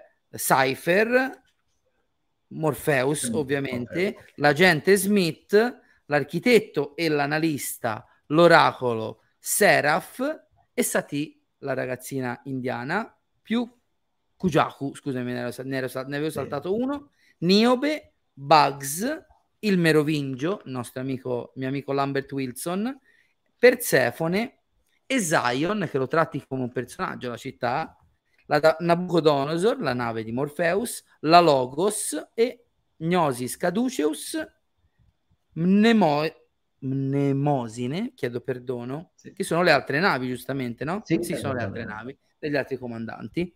E qui diciamo l'approccio al, um, al, al passato e a Matrix qual è? Allora, Analizzare i personaggi in rapporto diciamo a delle figure preesistenti. Eh, sì, l'idea è questa. Allora, abbiamo appurato che Matrix è uno schema come questa libreria che sta qua dietro, uno schema mitico perfetto. Allora, cosa ci andiamo a mettere dentro? Cioè, ok, Matrix è uno schema di un mito, ma un mito di per sé è un oggetto. Dentro il mito, che cosa ci sta? Anzitutto ci sono dei personaggi, delle figure che ricalcano dei cosiddetti, usiamo il parolone, archetipi, delle figure mitiche dell'antichità. In alcuni casi è molto chiaro quando trovate un personaggio che si chiama Persefone o Niobe, evidentemente eh si cita una figura antica. Allora io ho preso tutti i nomi propri, non solo i personaggi. Infatti, hai detto bene, tratto anche le navi come... Ma... Perché il mio interesse non è quello di fare l'analisi del personaggio, no? il protagonista, antagonista, certo. quello mh, ovviamente lo lascio Viene fare. da sé, a, fondamentalmente. A sé. L'idea è quella di capire come mai certe cose si chiamano così. Perché che eh, Persefone eh, sia Persefone mi sta bene, ma Trinity, che, che cosa c'entra? Cioè la Trinità cristiana? No, cosa, cosa, vuol dire? Allora cerco di entrare nel... cerco di capire perché il regista ha dato quei nomi. Perché dietro un nome proprio c'è un universo. C'è veramente un universo. E ogni tanto, appunto, avevo anche l'idea di aver preso dei, dei, dei viaggi, dei, dei, voli pindarici. E poi però, ad esempio, proprio il caso della Nabucodonosor, sulle astronavi c'è sempre una placca, ho scritto Mark, sì. Made in Europe, Stati Uniti, Mark e due numeri. Allora, provocatoriamente ho, visto, ho provato ad andarmi a cercare Mark, inteso come citazione, Vangelo di Marco, i due numeri. E c'è sempre una citazione significativa e voluta e intenzionale, quindi vado un po' a decodificare i simboli, i simboli che stanno dietro gli oggetti principali. Quindi Morpheus, chi è Morpheus, cosa c'entra? Quindi questa cosa delle citazioni non le sapevo, non la sapevo io per esempio. E, è stravagante, e oltretutto ho avuto la conferma da Animatrix, visto che si parla di Animatrix. Perché? Ah, Perché in Animatrix c'è una piccola sequenza sulla Osiris e anche lì c'è Mark e c'è un'altra citazione. E tutte le citazioni hanno un loro perché, cioè non sono citazioni fatte a caso. Sulle Nabucodonosor si parla dell'avvento della figura messianica, del, dell'eroe. Sulla Osiris si parla del fatto che certe volte, eh, se non sbaglio, appunto, è, è necessario morire per, per, poter salvare, per poter salvare il mondo, per poter salvare gli altri, che è proprio la sorte dell'equipaggio dell'Osiris e nel caso dell'Annemosine, che è quella, è quella del quarto film, sì. in realtà c'è un riferimento a Giuda. Giuda perché c'è tutto un, discorso che, che, vi rimando al libro, ecco, perché diventa molto complesso, ma che funziona perfettamente nel contesto in cui è inserito. Non ricordo chi prima lo chiedeva a gran voce, ma il capitolo 4 è quello che dà anche il titolo al libro, ovvero Il risveglio di Nio, la saga di Matrix e i Vangeli gnostici. E qui alzo le mani spieghi lei perché io sono ignorante. No, no, no, ma in realtà è molto, il discorso è molto più semplice di quello che non sembra. Allora, perché se queste parole eh, possono spaventare, no?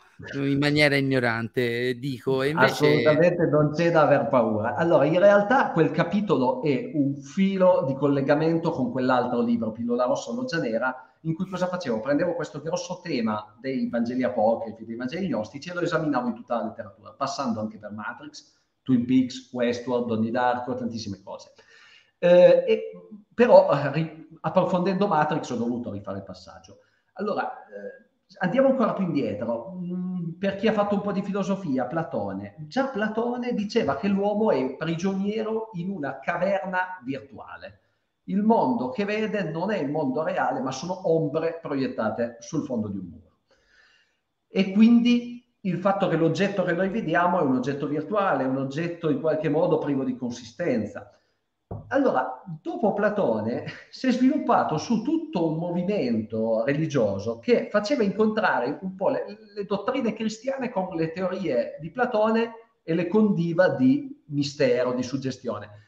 E questo è il mondo dei cosiddetti gnostici. Gnostici deriva da una parola greca che vuol dire gnosis, che è proprio questa conoscenza, però non è la conoscenza che io e te possiamo fare leggendo eh, la tua libreria perché la mia è vuota.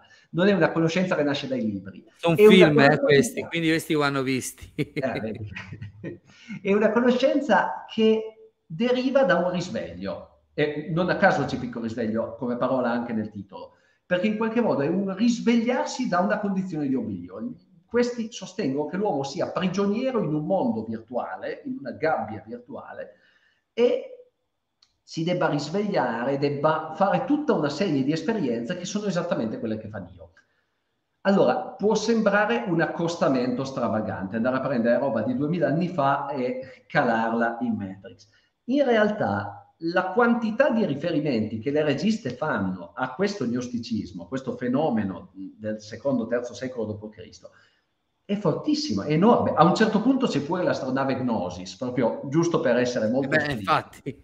Uno dei libri che ho scritto su questi temi, no, che citavi, Abraxas. Abraxas è un nome che ricorre sempre nella filmografia delle Wachowski. Abraxas è la casata degli antagonisti di Jupiter, il destino dell'universo.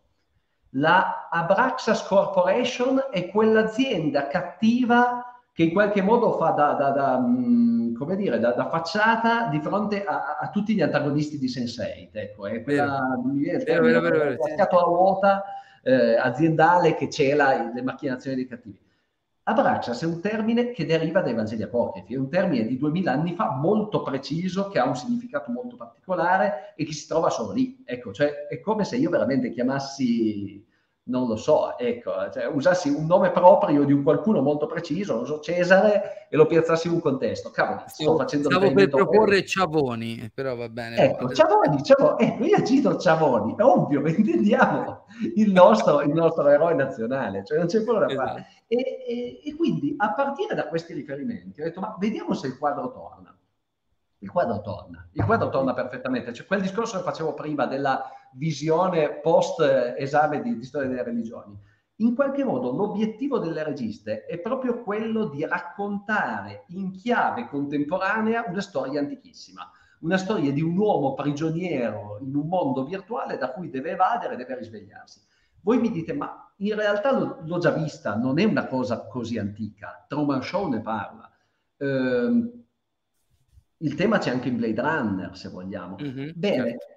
è vero, ma io adesso non è che voglia allargarmi al resto della mia bibliografia, mi sono proprio occupato di come questo tema che parte da là, parte da, dai Vangeli gnostici, si sia evoluto e abbia influenzato la storia fino ad arrivare a una figura che dei Vangeli gnostici era un grande studioso. E mai ve lo aspettereste, Philip Dick, quello scrittore di fantascienza dalle cui opere nascono Blade Runner, Minority Report, Total Recall e nasce anche Truman Show. Questo non, non lo filano tanti perché non, non, mantiene il titolo. Il titolo del racconto era Tempo fuori di sesto, ma Truman Show è un adattamento di un racconto.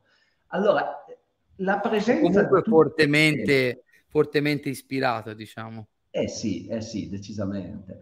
E quindi che cosa succede? Che tutti questi temi in qualche modo arrivano nella letteratura di fantascienza e Matrix li reinterpreta, li ricontestualizza.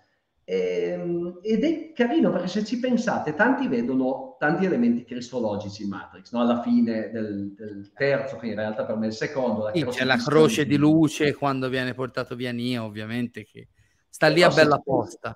C'è qualcosa che non funziona, perché il creatore in un modello tradizionale è il vecchio con la barba bianca. Ora, il vecchio con la barba bianca in Matrix c'è. È l'architetto. È, l'architetto, ma l'architetto non è il buon papà di Nio che l'ha mandato lo stronzo. È lo stronzo sommario. E quindi, vedete, c'è una costruzione molto strana. Eh, l'obiettivo, cioè, che funziona perfettamente se lo si legge nell'ottica dei Vangeli gnostici giusto così per darvi l'idea che è un'operazione certo. intenzionale, poi mi taccio, nei Vangeli gnostici c'è un concetto molto forte che è quello del leone. Eon è in qualche modo il mondo perfetto, il mondo assoluto mm-hmm. che sta al di là. Bene, le Wachowski creano per produrre il secondo e il terzo una eh, casa, una, una eh, diciamo società che è la Eon Production cioè abbiamo proprio una quantità di espliciti riferimenti. Io Beh. qui devo confessarvi che nel scrivere questo capitolo una delle fonti principali sono state proprio le interviste alle Wachowski, perché volevo vedere se il gioco era intenzionale. Il gioco è intenzionale. Infatti fanno una miriade di, di riferimenti a queste cose fuori dallo schermo. Quindi di nuovo, prima di giudicare un'opera andiamo a approfondire anche il percorso che la regista o le registe hanno fatto. Paolo, hai citato prima Platone e il mito della caverna, che mi riporta a una esperienza legata a Matrix per me fondamentale e oggi assai costosa e di nicchia, perché l'oggetto a cui si rifà è diventata una vera e propria rarità, che fa anche rima. Tu ce l'hai questo? Aspetta che sta caricando. E eh, ho trovato una foto del cazzo. Ce l'ho, ce l'ho, ce l'ho. Grande. Sono molto fortunato, ma ce l'ho. Questo libro è un libro bellissimo, appunto, stavi dicendo, uscito negli anni successivi al primo film, edito da Bompiani e ora è introvabile, cioè è un tascabile da forse 14-16 eh, euro, non si trova a meno di 35-40. Certo, non sono cifre irraggiungibili, ma comunque si parla di più del doppio del prezzo di copertina ed è stato il mio primo approccio affascinantissimo alla filosofia applicata a Matrix. Sono una serie di saggi fra cui si tratta appunto il mito di, di Platone. Se lo trovate su eBay da qualche parte, lo mettete al fianco di quello di Paolo e vi fate una, una meravigliosa cultura. Sì, assolutamente. Consiglio tantissimo. Questa è una delle fonti che ho, che ho utilizzato perché è veramente prezioso. Ecco, e eh soprattutto sì, è un punto di partenza per entrare dal punto di vista filosofico nel mondo di Matrix.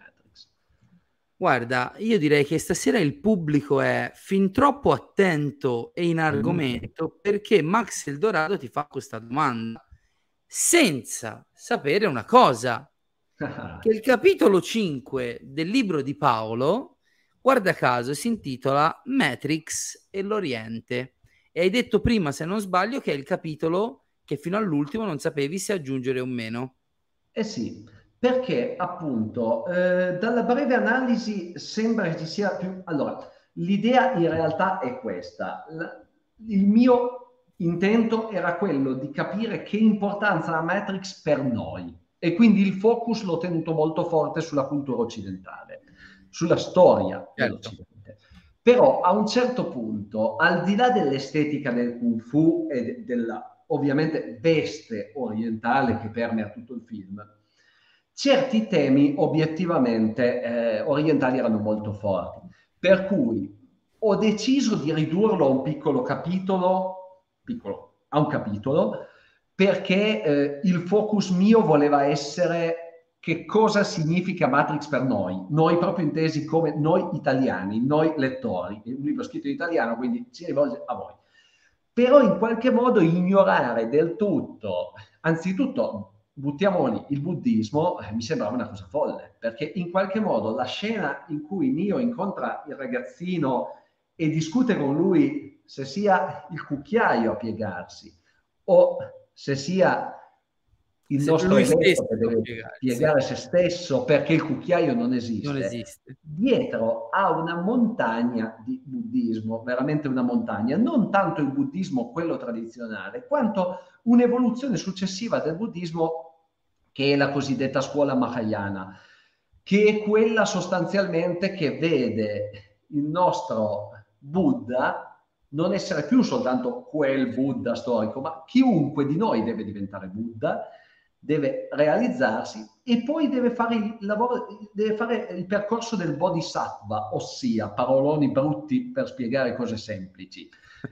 Non deve andare su nel nirvana e lasciare gli altri giù nella loro cacca, ma deve tornare giù nel mondo terreno, nel Matrix, che i buddisti chiamano samsara, ma di fatto è Matrix, e aiutare l'umanità a venirne fuori. Cioè c'è proprio un discorso di circolarità e di problema della percezione, quindi tutto questo discorso di è reale ciò che mi sta intorno, è reale ciò che io vedo, beh, quello è un tema che ho affrontato. Un altro tema un po' curioso, obiettivamente, è quello del, dello sciamanesimo, meno immediato.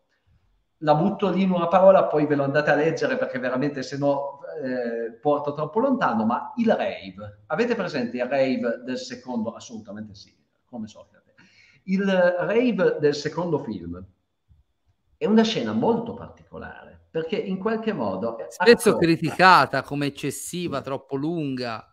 Sì, decisamente, ma in realtà secondo me ha una funzione programmatica, è molto particolare quella, anche perché non è la festa degli Ewok dopo che è stata distrutta la seconda morte nera o una roba prima della guerra e prima della guerra. Ma perché fare una festa prima della guerra? A un certo punto la si, mi sembra sia Morpheus, o è Morpheus o è il governatore Aman, comunque uno dei due la, la chiama eh, la preghiera. Quindi mm-hmm. quella non è, è un rituale, che cos'è?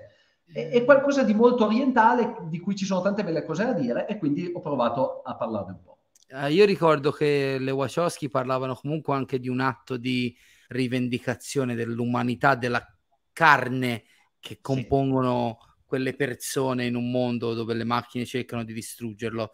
Infatti c'è anche molto sudore, sporcizia, eh, corpi che si strusciano, che si, si toccano e si penetrano anche perché c'è anche la scena di sesso parallela tra Neo e Trinity, quindi è veramente una, un'esaltazione della carne in, in un contesto assolutamente tecnologico. E tra l'altro la musica di Don Davis non l'abbiamo citata, ma è meravigliosa in tutti, in tutti i film. Il sesto e penultimo capitolo è quello che per me è il più curioso, o meglio, che tocca un argomento che proprio tramite Dan Brown un pochino mi aveva iniziato ad affascinare, poi non ho mai approfondito, uh, ovvero da apprendista a maestro l'iniziazione massonica di Nio e sentir parlare di massoneria applicata a Nio. Ora non dico che c'è un concetto, un'idea negativa della massoneria, però anche nei modi di dire quotidiani la massoneria ha un'accezione negativa, no? Cioè sono comunque eh, la conventicola segreta che si fa i cazzi suoi dietro le quinte fondamentalmente, senza voler mancare di rispetto. Mio nonno è stato autista di un grande maestro della massoneria livornese per più di vent'anni, amico di famiglia, quindi non c'è nessun problema al riguardo, però è un, un accostamento fra Nio e la massoneria che stona un po' concettualmente all'inizio. Eh sì, sì, decisamente era il capitolo un po' più, eh, l'azzardo un po' più forte che ho fatto nel libro. Perché ho fatto questo azzardo? Perché in qualche modo voglio ripercorrere l'influenza che tutta la storia dei miti ha avuto su Matrix. Quindi era troppo facile fermarci a Ulisse, a Persefone o anche ai Vangeli gnostici. Cioè, è chiaro che se Gesù, eh, se, scusate, se Nio a un certo punto viene crocifisso con la croce di luce, eh, stavamo dicendo l'ovvio, anche il mondo orientale in qualche modo eh, ci, ci, ci, stava, ecco. Però volevo dare un contributo un po' maggiore. Eh, la simbologia massonica, allora, hai detto bene, c'è questo enorme pregiudizio, enorme pregiudizio che però è un po' figlio della cultura italiana, perché in Italia la massoneria di pasticci ne ha fatti un bel po', legati al mondo ovviamente della P2, eccetera, eccetera. In America c'è una percezione molto diversa perché comunque sul dollaro ci sono simboli massonici, la massoneria è associata anche lì a dei pasticci brutti eh, eh, ogni sorta, ma prima e soprattutto alla fondazione dell'universo americano, veramente del, del, degli Stati Uniti così come li immaginiamo. George Washington era un massone, quindi il primo passaggio che faccio nel libro è demistificare un po', ecco, cioè non sto andando a dire che dietro Matrix ci sono dei simboli stravaganti, occulti. Tipo Scientology Eyes White Shut, no? le mille esatto, teorie esatto. che fanno. No, no, non, non, vado a cercare le, le, scene subliminali alla Fight Club, ecco, certo. cioè, non, non è questo l'intento.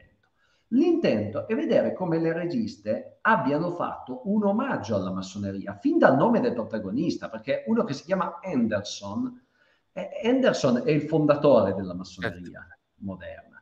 E tutto il viaggio dell'eroe che Nio fa nel primo film ripercorre alla lettera il viaggio che si fa all'interno della massoneria, un viaggio fatto di simboli, di che non è tanto legato al, ehm, al, voler raggiungere una posizione di potere o tutte queste cose che noi potremmo immaginare, ma è semplicemente un viaggio iniziatico, ossia è una sorta di rito che conduce l'individuo a uscire dalla sua vita quotidiana e entrare in una dimensione nuova attraverso una morte rituale sono dei simboli molto antichi che appunto vengono rielaborati nel 1700 in un momento molto particolare, perché è un momento in cui in realtà di miti ce n'erano molto pochi, c'era l'illuminismo, si, si desacralizzava un po' tutto. E si crea questa sorta di nuovo mito contemporaneo, no? in cui in qualche modo il, l'eroe è un architetto antico assassinato nel tentativo di proteggere un segreto e nel tentativo di scappare da, da un tempio prima che... Beh, questo racconto va veramente in scena nell'atto finale di Matrix. Il Neo che scappa e viene ucciso dai, dai tre agenti, da Smith e, e dagli altri due. Eh, ma quello potrebbe essere un caso. Allora, io sono andato a partire da, dal momento in cui Neo entra nella stanza in cui Morpheus ti chiede scegli pillola rossa o pillola, rossa, pillola blu, ho ripercorso tutte i, le prove e le, le, le avventure che affronta Nio e ho trovato una perfetta corrispondenza con la simbologia della massoneria.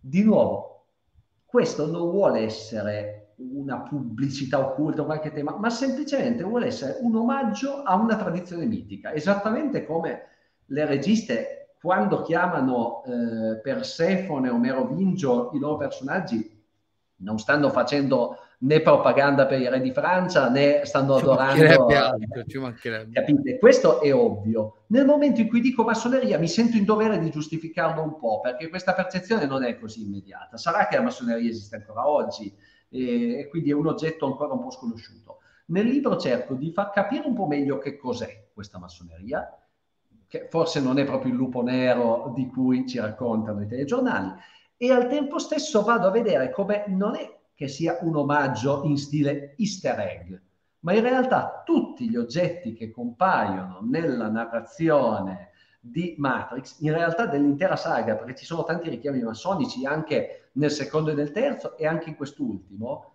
eh, in quest'ultimo addirittura c'è un saluto massonico, cioè il saluto Quale? massonico segreto, la stretta di mano col, po- col pollice davanti, è quello che, scusate, non riesco a centrare la telecamera, col pollice così, è quello che compare La fa, nel trailer che hai citato prima.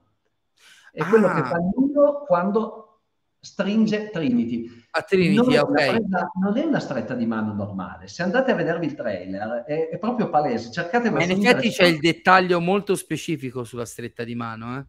Eh L'inquadratura sì. si sofferma su quella cosa lì, è vero? proprio perché vuol far vedere come viene realizzata e che funzione ha nella massoneria quella stretta di mano? Quella di risvegliare, intesa come salutare due persone che in qualche modo hanno un passato comune, due appartenenti. Allora, non è un caso se dopo essersi dati la mano in quel modo lì, Neo e Trinity, che sono entrambi iniziati del Matrix, iniziano a ricordarsi qualcosa Esatto, si percepiscono a questa- vicenda. ha questa funzione di risveglio. Adesso può essere, uno- può essere un, un caso quello, può essere un caso il fatto che Neo si risvegli attraversando eh, l'acqua, il fuoco, esattamente come la massoneria, ma a un certo punto si crea veramente una struttura sistematica che nel libro vado ad esaminare. Oh, abbiamo degli Eh, spettatori stasera super preparati, eh, ragazzi. Eh sì, ma io qua, qua proprio una risposta a bomba. Eh, il nome Thomas Anderson, aiuto però l'ho perso. Eh, Oh, pardon. Riesce a grande? Il nome Thomas Anderson, assolutamente sì, riferimento Anderson l'abbiamo detto, Thomas lo volevo lasciare in ombra, ma assolutamente è quell'apostolo lì. Però, attenzione, è sia quello che vuole toccare per credere, ma questo nella tradizione cristiana. Per gli gnostici, Thomas è Tommaso e anche Didimo, il gemello di luce del Messia, quindi è una figura messianica lui stesso. Se andiamo a cercare il Vangelo gnostico per eccellenza è il Vangelo di Tommaso, cioè se noi dovessimo dare il nome a qualcuno a partire da quei Vangeli là lo chiamiamo Tommaso. Non è un caso se il Messia di Matrix si chiama Tommaso e Anderson lo pigliamo da- dall'altro ambito, quindi c'è proprio una convergenza perfetta. E Federico dice questa cosa. Eh sì, ovviamente i temi del libro non sono, sono tutti... Prova a mettere un dito davanti alla webcam che ti sei... Ok, sei tornato a fuoco, perfetto. Eccomi, perfetto, perché non perfetto. devo mai più farlo. Devo, Vai tranquillo. uguale di dire. Eh, sì, i temi sono intrecciati in realtà, cioè gnosticismo, massoneria, buddismo, mitologia, sono tutti temi che oltre a applicarsi a Matrix si parlano tra loro. Ecco, sì, l'idea è un libro che in qualche modo cerca di essere scorrevole proprio perché sono temi che si, si- si toccano e si parlano e si arricchiscono uno con l'altro. Qualcuno in queste settimane mi ha fatto domande sul fatto, cioè mi hanno chiesto più volte se sono soddisfatto della mia community, se una community ho e direi che stasera anche questo commento di Evan 8 o 8 che dir si voglia mi sembra abbastanza in, eh, in argomento. Bravi tutti perché stasera sapevo di avere un ospite di peso, ma la chat è stata veramente all'altezza delle aspettative. Vi ringrazio della partecipazione, che siete anche numerosi. L'ultimo capitolo della tua opera, della sua opera, dottor Riberi, le do del lei, facciamo finta di essere dei professionisti, è quello forse che si avvicina un po' più alla contemporaneità, possiamo dirlo. Sì, infatti si intitola Dal mito al metaverso, una desertica nuova realtà, citazione di Morpheus. Ora, metaverso, eh, la domanda perché io perdo, ultimamente comincio a rincoglionirmi, tra meno di un mese sono 37, la vecchiaia si sente tutta. Questo libro è uscito prima dell'annuncio di Zuckerberg e del suo meta, giusto? È uscito poco dopo, no, no, non pretendo... È uscito poco dopo, però Ok. eh, mi rivendico un merito. Nel momento in cui l'ho scritto non era ancora stato fatto l'annuncio. Poi purtroppo i tempi della casa editrice, quindi il discorso che volevi fare è giusto. In realtà poi ci ha messo tanto a stampare, quindi mi ha scavalcato. Però Senti lì, sono- assolutamente il discorso del, aiuto, non sa chi sono messo un po', va- va bene. Eh, il discorso del metaverso è, un te- è una cosa che adesso se ne parla un gran bel po' per via di, di Zuckerberg, però è un concetto che era già stato introdotto almeno 40 anni prima dalla filosofia. Non c'erano ancora i mezzi, però c'erano dei filosofi che già avevano immaginato, avevano già prospettato questa cosa. Cioè il, il villaggio globale di McLuhan.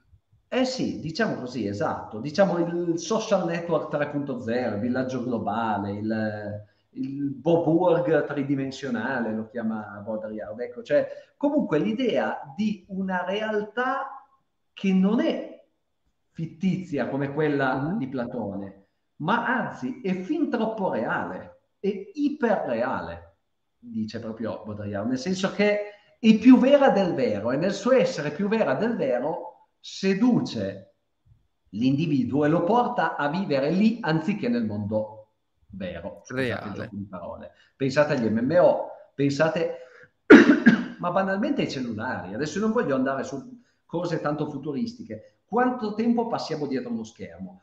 C'è qualcuno che se l'era già chiesto negli anni Ottanta, quindi un'epoca in cui lo schermo non era così. onnipresente. E, e qua devo dire una cosa, che ehm, potrebbe sembrare un viaggione di filosofia pretestuoso. Non lo è, perché questo filosofo che sto citando più e più volte, Baudrillard, compare proprio, questo sì che fa il cameo, compare nel primo Nel con- è quello del, del consiglio, no? E No, quello- scusami, no, quello del consiglio de- di Zion, quello di il- come si chiama il filosofo quello nero è un altro, perdonami. Sì, no, quello è un altro, di cui tra l'altro mi sta sfuggendo il anche nome. a me anche io non ricordo il nome, scusami. No, compare non il filosofo, ma compare la sua opera. Ah, Simulacra. Simulacra Simulation Esatto, esatto, Simulation, sì, finto libro, notate. Dove tiene i di dischetti finzione del pirata Neo. Ed è il, dove, è il posto dove Neo tiene i dischetti nel primo film. Quando Sì. arrivano Shoei e Dujour e gli chiedono, ah, vieni fuori questa sera con noi, poi è la scena del Follow the White Rabbit. The White Rabbit. In quel momento lui nasconde i suoi attrezzi da hacker in un falso libro che ha la copertina, ma è- su cui la telecamera Mm, non usa parecchio. Ecco. Cioè, nel sì, cercare sì, sì, fonti, guardiamo bene il film. Nel film c'è un'enorme inquadratura su questo libro. Allora, proviamo a leggerlo e andiamo a vedere. Io ho provato a fare l'esperimento è stato molto interessante. Oltretutto c'è tutta una vicenda dietro perché Baudrillard era stato, doveva essere citato anche esplicitamente, ma l'omaggio che le Wachowski fanno alla sua filosofia non è un prendere e sbattere col copia e incolla, ma è una reinterpretazione. Baudrillard è molto più pessimista, ritiene che non ci sia scampo dal Matrix, dal metaverso iperreale, chiamiamolo come vogliamo. Ritiene che in qualche modo questa sovrastruttura ci coprirà tutti e ci ingabbierà tutti. E quindi a Baudrillard, che era vivo al tempo nel 99, non piacque Matrix, proprio Ah. perché loro Dava la possibilità di libertà, l'idea della possibilità di libertà. Esatto, e poi comunque lui riteneva che loro avessero frainteso il suo pensiero. Non è un discorso di fraintendimento, eh, c'è, c'è un bel libro di cui non ricordo il titolo, ma che cito in bibliografia in quel capitolo, che esamina, si chiede proprio questo, dice ma quindi le Wachowski non hanno capito Baudrillard? No, le Wachowski semplicemente sono degli autori, degli autori con la maiuscola e quindi non fanno la citazione, prendono l'oggetto, prendono la- la- l'autore e lo reinterpretano in chiave assolutamente originale, dicendo la loro. Quindi formulano una risposta a Baudrillard. E Baudrillard è stato un po' pizzicato, è un francese, era uno molto orgoglioso, quindi l'ha presa anche un po' male. Eh, era stato chiamato come consulente ehm, per Matrix 2, per eh, Reloaded. Poi la cosa non andò in porto proprio perché lui aveva vissuto molto male, c'è stato un odio molto forte. Ecco. E c'è questo tira e molla. Baudrillard è colui che introduce il concetto di the desert of the real, proprio perché nel momento in cui l'iperreale si afferma, abbiamo l'avvento del Desert of the Real. Allora, purtroppo, a me spiace dirlo, ma eh, io sono un grande appassionato di doppiaggio, so, ritengo che il doppiaggio sia una cosa bellissima e questo è indubbio. Lì più che il doppiatore, il traduttore si è preso una cantonata, perché quando Morpheus... L'adattatore, dai.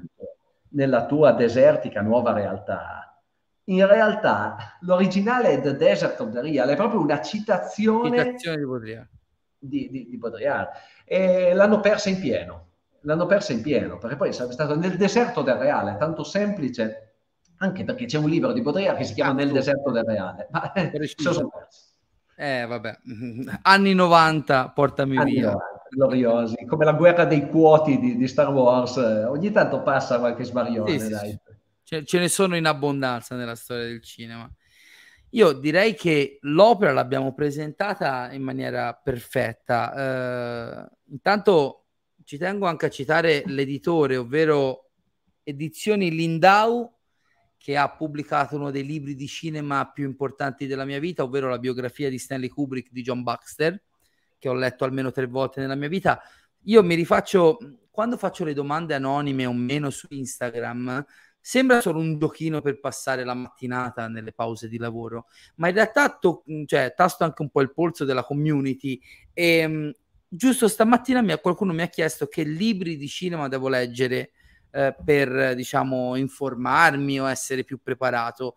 Non ho saputo dare una risposta perché io stesso non sono un grande consumatore di libri del cinema. Ti posso citare il famoso Hitchcock Truffaut, che comunque è un testo universale e anche da un certo punto di vista nazional popolare, non è teorica, è una chiacchiera molto teorica, ma fra due persone che sapevano anche prendersi meno sul serio di quanto fosse necessario. Però libri come quello di Paolo, e non lo dico solo perché è un amico, soprattutto se si è appassionati del soggetto, è proprio quel tipo di letture piacevoli che ti rendono accessibili argomenti. Ripeto, quando io leggo gnos- gnosi in copertina mi spavento, però poi conosco Paolo, il modo anche in cui sa essere leggero, spensierato e quindi so che mi metterà a mio agio. Quindi veramente, siccome stasera ci avete seguito in tanti, eh, siccome Paolo si è dimostrato un ospite eccellente, mi permetta di dirle, dottor troppo, Riberi, troppo. E, e ha ricevuto... io che ti dico un po' meno, cioè me lo dici sempre tu a Venezia, un po' meno. Allora, po meno. riformulo, il dottor Riberi è un cialtrone, però si sa vendere bene.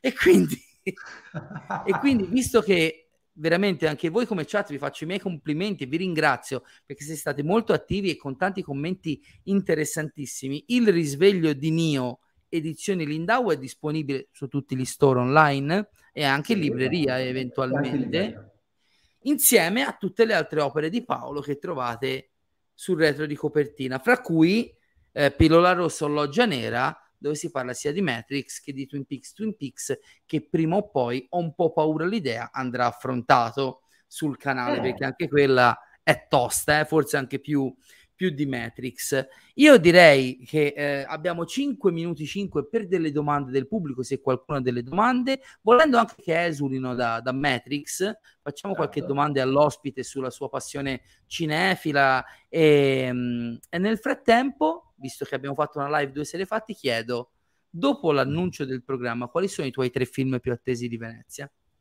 Ah, film, film o posso metterci anche serie tv? Le concedo le serie TV perché sono due dei miei titoli più attesi. E allora oh, le metto l'ultimo due, eh, giorno, l'ultimo giorno ci facciamo la maratona Refn, fanno la maratona sì. 6 ore, pam! Allora, Sciamo. quello è in cima a tutto. Assolutamente. Eh, tanto questo lo posso dire perché non, è, non, non, c'è un contratto, non c'è ancora niente. E tanto che voglio scrivere un libro come questo sui temi di Refn Refn è un regista straordinario, per chi non l'avesse visto vada a recuperarsi tutto, tutto ciò che ha fatto Refn. Inclusa la sottovalutatissima serie Amazon Prime Too Old to Die Young, che è un'opera incredibile. Assolutamente. C'ha sì. la seconda puntata che è un po' tosta da superare, ma appena superi quella è una goduria assoluta. È sensuale, è drammatica, c'è il crime, c'è il surreale, c'è l'onirico, c'è la violenza, c'è la bellezza, è lo squallido, l'alto, è, è un'opera sensazionale e nonostante Refn sia comunque un, un, autore di culto da un decennio e più ormai, è passata molto in sordina.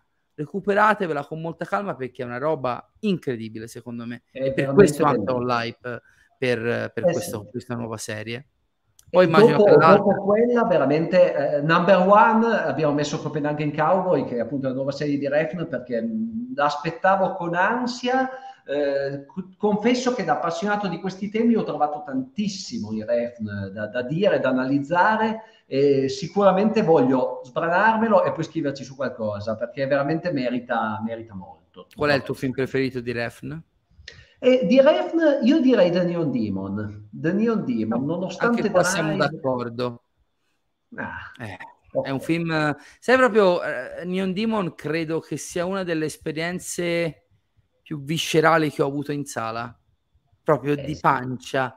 Sono stato male anche quando, siccome è il Fanning dea assoluta del, del mondo, dell'universo tutto, però proprio anche la sua bellezza è, è quasi disturbante nel film, come la Sì. bellezza di tutte le altre. È veramente intensa come esperienza sensoriale eh, The Neon Demon. Eh, sì, Tra l'altro Keanu Reeves, discorso- il nostro Neo. E come? Ma poi fa un discorso straordinario proprio sull'aspetto sensoriale, sull'aspetto quasi ipnotico delle sensazioni che, che derivano appunto da- dai sensi e non solo dal- dai neon, ecco, anche proprio Esatto. su tutta la, la- la scala sensoriale. È straordinario e al tempo stesso, pur usando un linguaggio così forte, tira fuori degli archetipi pazzeschi. Però devo passare assolutamente agli altri due perché, beh, eh, Il Regno, scusami, uso tutte e due le serie TV, ma non, aspetto un sacco di cose, però eh, Il Regno l'ho già vista Oh, da tempo guarda, guarda. Wow. Pronti? No, no. Sono pronto, sono pronto al rewatch prima di Venezia. Che meraviglia. Io ti confesso che non ce l'ho e non riesco a rari- trovarlo. sono rarissimi quei due. eh. Comunque fa il primo lo trovate su su Rai Play. Prime. A Ah. Prime ora, prima era su Rai Play, pensate. No, il primo è su Prime. Il secondo non lo so. Non lo so, ma penso Posso- che da qualche parte si trovi. Posso anche dirti che Movies Inspired, eh, la, la casa distributrice italiana, ha acquistato il terzo, eh, quello che vediamo a Venezia, per andare in sala, ma ha annunciato anche il restauro e la distribuzione delle prime due stagioni. E il terzo, dai, vediamo se siamo d'accordo anche lì. Bella questione, mi metti veramente in difficoltà perché ce ne sono tanti. Il terzo ne ho tanti a pari merito. Su quello, secondo me, non siamo d'accordo perché a me piace tanto Aronofsky. Io te lo dico, a me piace molto. Eh, lo E sai, io sono quindi- team- lì sono team Ciavoni, io, un po' meno. Eh, ma quello sono- io. Non sono, metti un dito davanti alla camera che ti sei sfocato, Sì. se no sembri. Ok, Vieni un po'- no, proviamoci. niente. Vai, piano piano, forse vieni. Vabbè, No, rimane un boh. po' blurred. Va bene, non ti preoccupare. Tanto poi eh, ci torni da solo.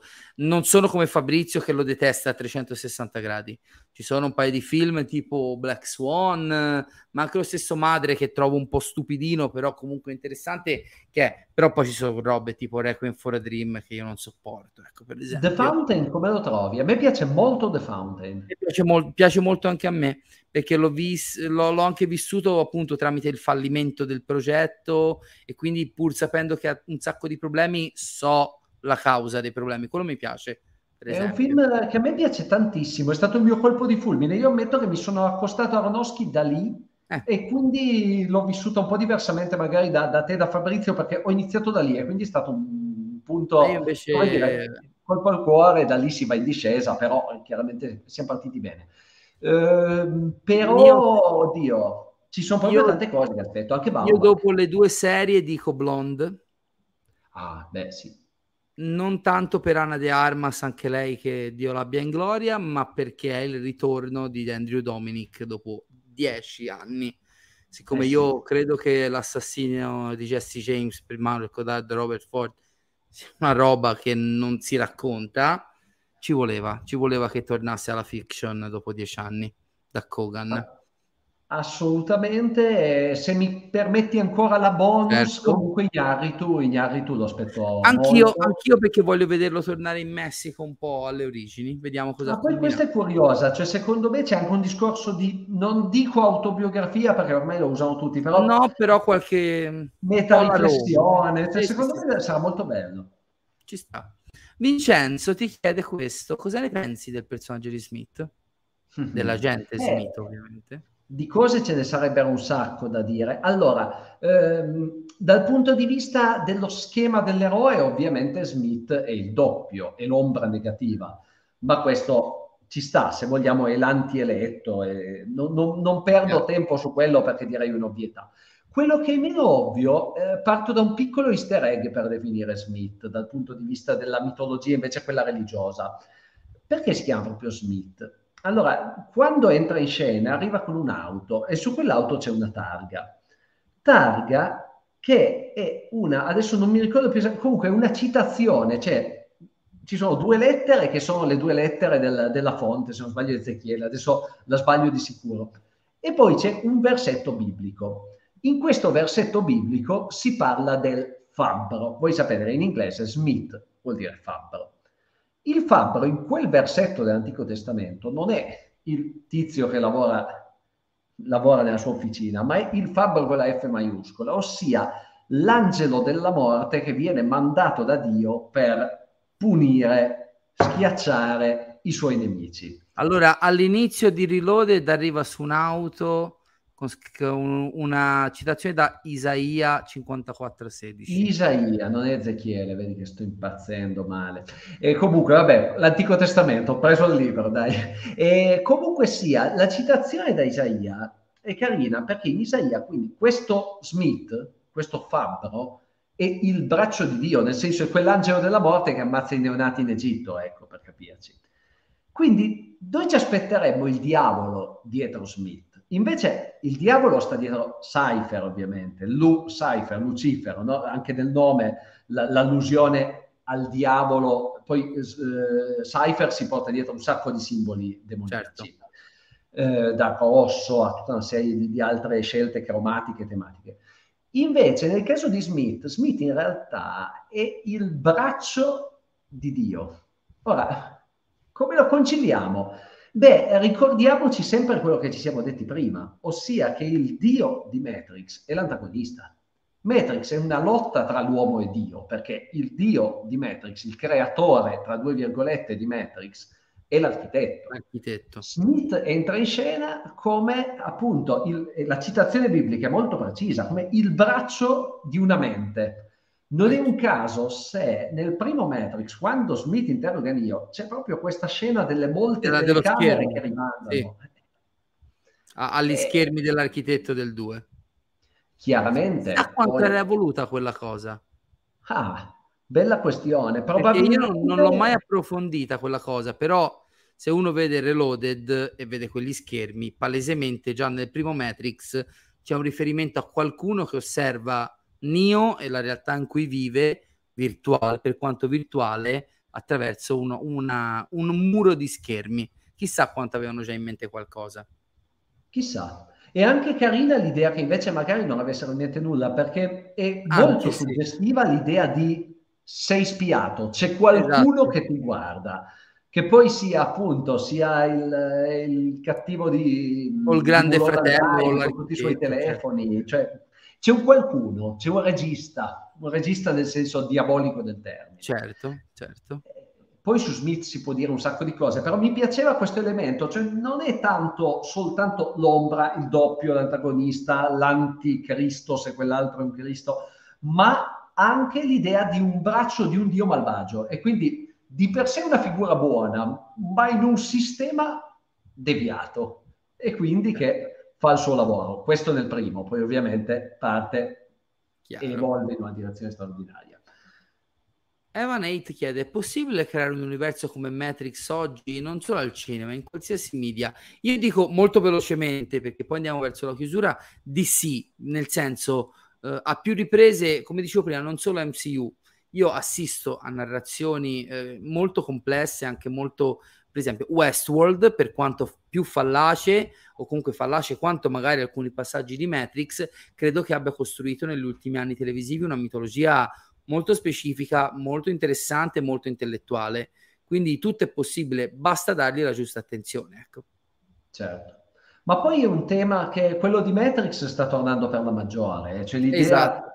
i temi di Philip Dick, nonostante adattamenti di Dick fedeli non ce ne sia nessuno, oh, esatto, eh, sta tornando veramente per la maggiore, cioè di film dicchiani ce ne sono un sacco e eh. di temi dicchiani ce ne sono un sacco, ma partite da, da DOA di Netflix, che purtroppo poveretta è finita la seconda stagione come è finita. Che bella Però che è un tema che, che, ricorre parecchio nelle serie tv, nei film, e quindi secondo me sì, secondo me anzi mai come oggi, cioè è, è, è il momento giusto. Io qui mi sentirei in maniera molto molto veloce di rispondere tutti i festival di Venezia. Assolutamente e, anche io. Però, però devo dire, questo sì, io ho moltissimi déjà vu e sono molto vividi e molto specifici, spesso anche lontani da quando li sogno o li ho nel tempo. Me ne, me ne è capitato uno la settimana scorsa e ho detto cazzo, e lì veramente mi esplode sempre il cervello e poi magari è una reazione chimica, non ho mai approfondito neanche quello, una, sarà una reazione chimica normalissima del cervello, però è veramente un'esperienza sensio- sensoriale intensa. No, Jackie, interessante a malapena. Scusate, Beh, però guarda, mi trova più a favore, comunque a me madre è piaciuto, non capolavoro no, però è un film che secondo me va visto, ecco, cioè se qualcuno non l'avesse mai visto, guardatevelo, poi potete sì. anche sputarci sopra, però è un film molto, molto interessante. Questa è veramente la domanda su cui si può... Sì, è vero, anche il personaggio di Eus Ex Machina è molto interessante. Sì. Un abbraccio al casalingo di Voghera che recupererà domani una live illuminante, grazie all'ospite e non sicuramente a me e ti ringrazio comunque della stima. Chiudiamo con questa, Paolo. Una domanda giustamente per le 23.36, leggera e semplice. Uh, aiuto! No, ma qua mi volete veramente morto. Allora, visto che però è legittima perché avevo fatto quel libro in cui accostavo proprio è, Matrix e Twin Peaks. È tua responsabilità questa domanda, è tua responsabilità. Eh, bella questione. No, posso... Eh, Vai te poi dico io. Personalmente ritengo che Twin Peaks ma ribadisco, io ho un approccio per contenuti e non per cinema, quindi sicuramente diremo due cose diverse, però dal punto di vista contenutistico, Matrix intreccia sei argomenti, sei filoni, ma possiamo anche aumentarli a dieci.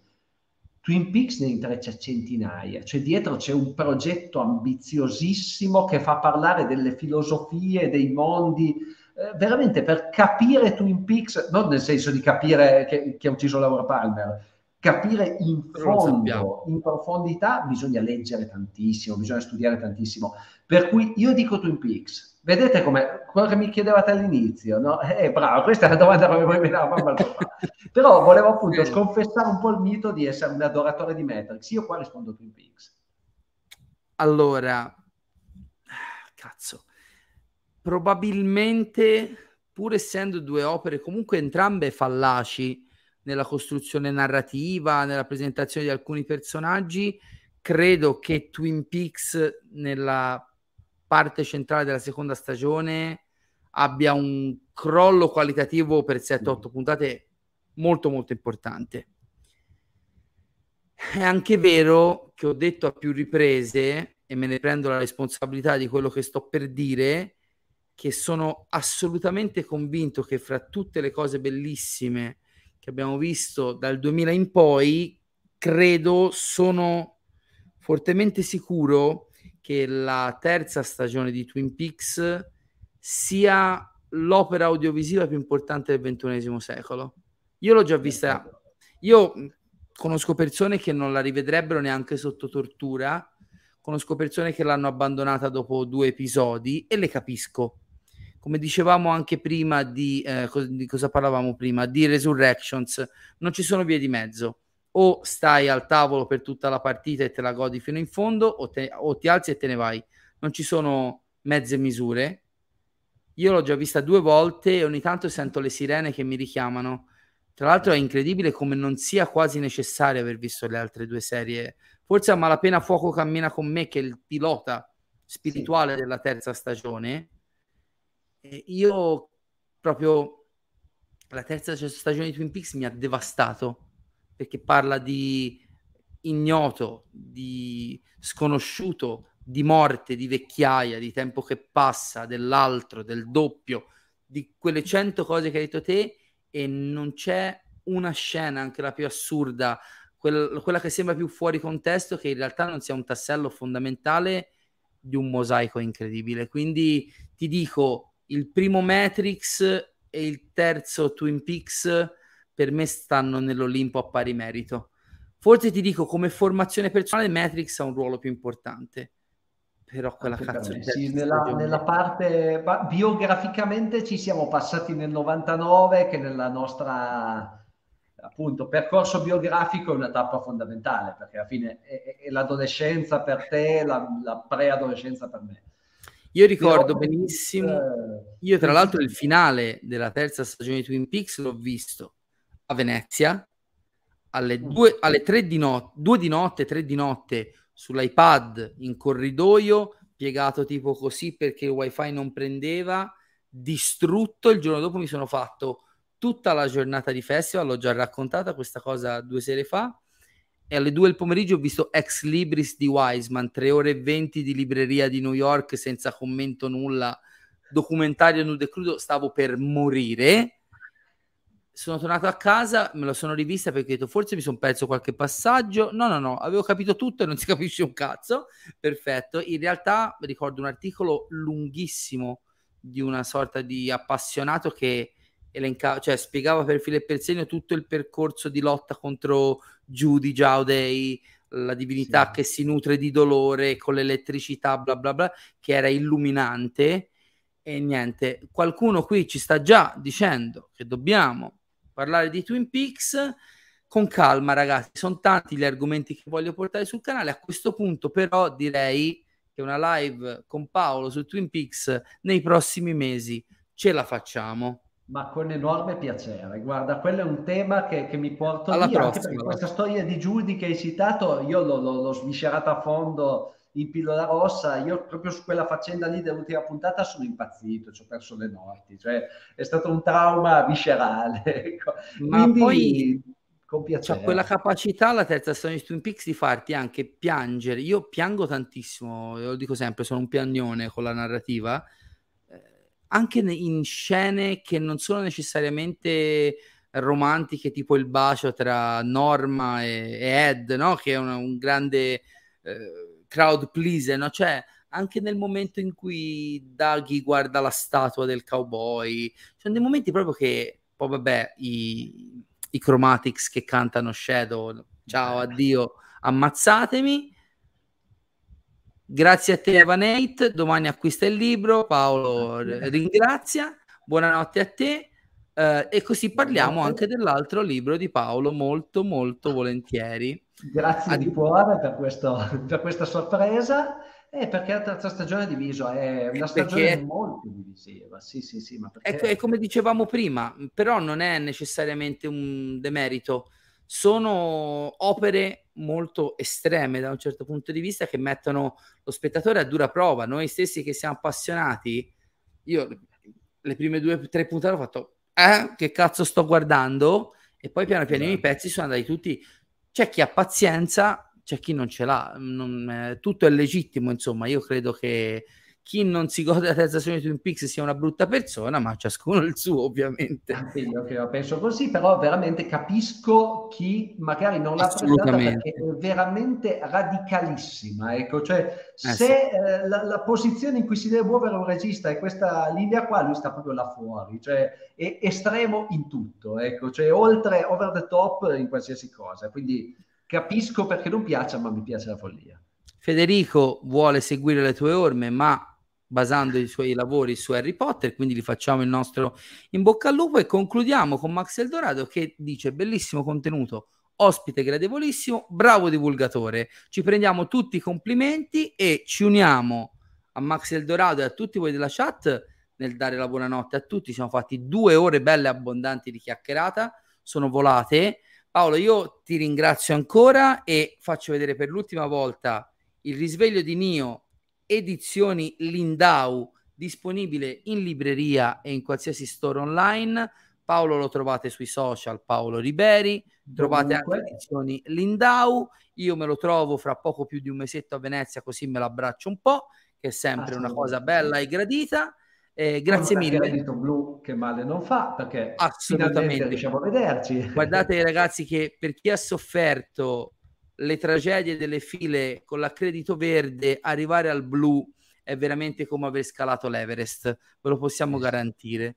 È tutta un'altra cosa. Magari, visto che ho già promesso che ci saranno i diari quotidiani di Venezia, o un video ce lo facciamo con Ciavoni, un video con te, magari lo rivedete a ridosso del festival. Ti ringrazio veramente tanto, è stata una puntata fantastica. Ringraziare te, è stato veramente bello essere vostro ospite, è spettacolare vedere quante persone partecipano, che, che- che entusiasmo c'è, veramente un progetto fantastico, viva Inno al Cinema, ecco, veramente Grazie mille. spettacolare.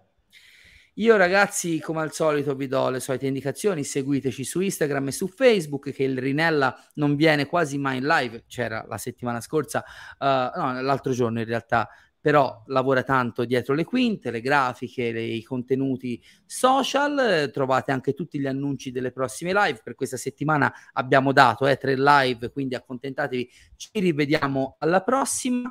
Eh, condividete il canale con i vostri migliori nemici, con i vostri peggiori amici, ormai è la mia formuletta. Eh, Paolo Riberi, grazie, grazie mille, viva Matrix, viva Paolo, viva il cinema, viva Inno al cinema. Andate in sala anche se non c'è un beneamato cazzo da vedere, è uscito il film con gli squali assassini, andiamo a vedere anche quello. Andiamo. Siamo in attesa di Jordan Peele, anche tu spero Paolo. Assolutamente sì, adoro Ecco, Jordan cambia. Peele, e uguale. questo tema degli alieni mi fa impazzire, quindi andiamolo a vedere appena esce. Perfetto. Ci vediamo la prossima settimana. Domani mi trovate alle 17 da Facce di Nerd da Mattioschi e con Paolo ci rivedremo presto nella loggia nera, magari. Un saluto a tutti e buonanotte. Ciao, buonanotte a tutti e grazie. For Frodo. The purpose of civilization is to be able to empathize with other people beyond the clouds and the stars. Show me the money. Show me the money. I want the truth. You can't handle the truth.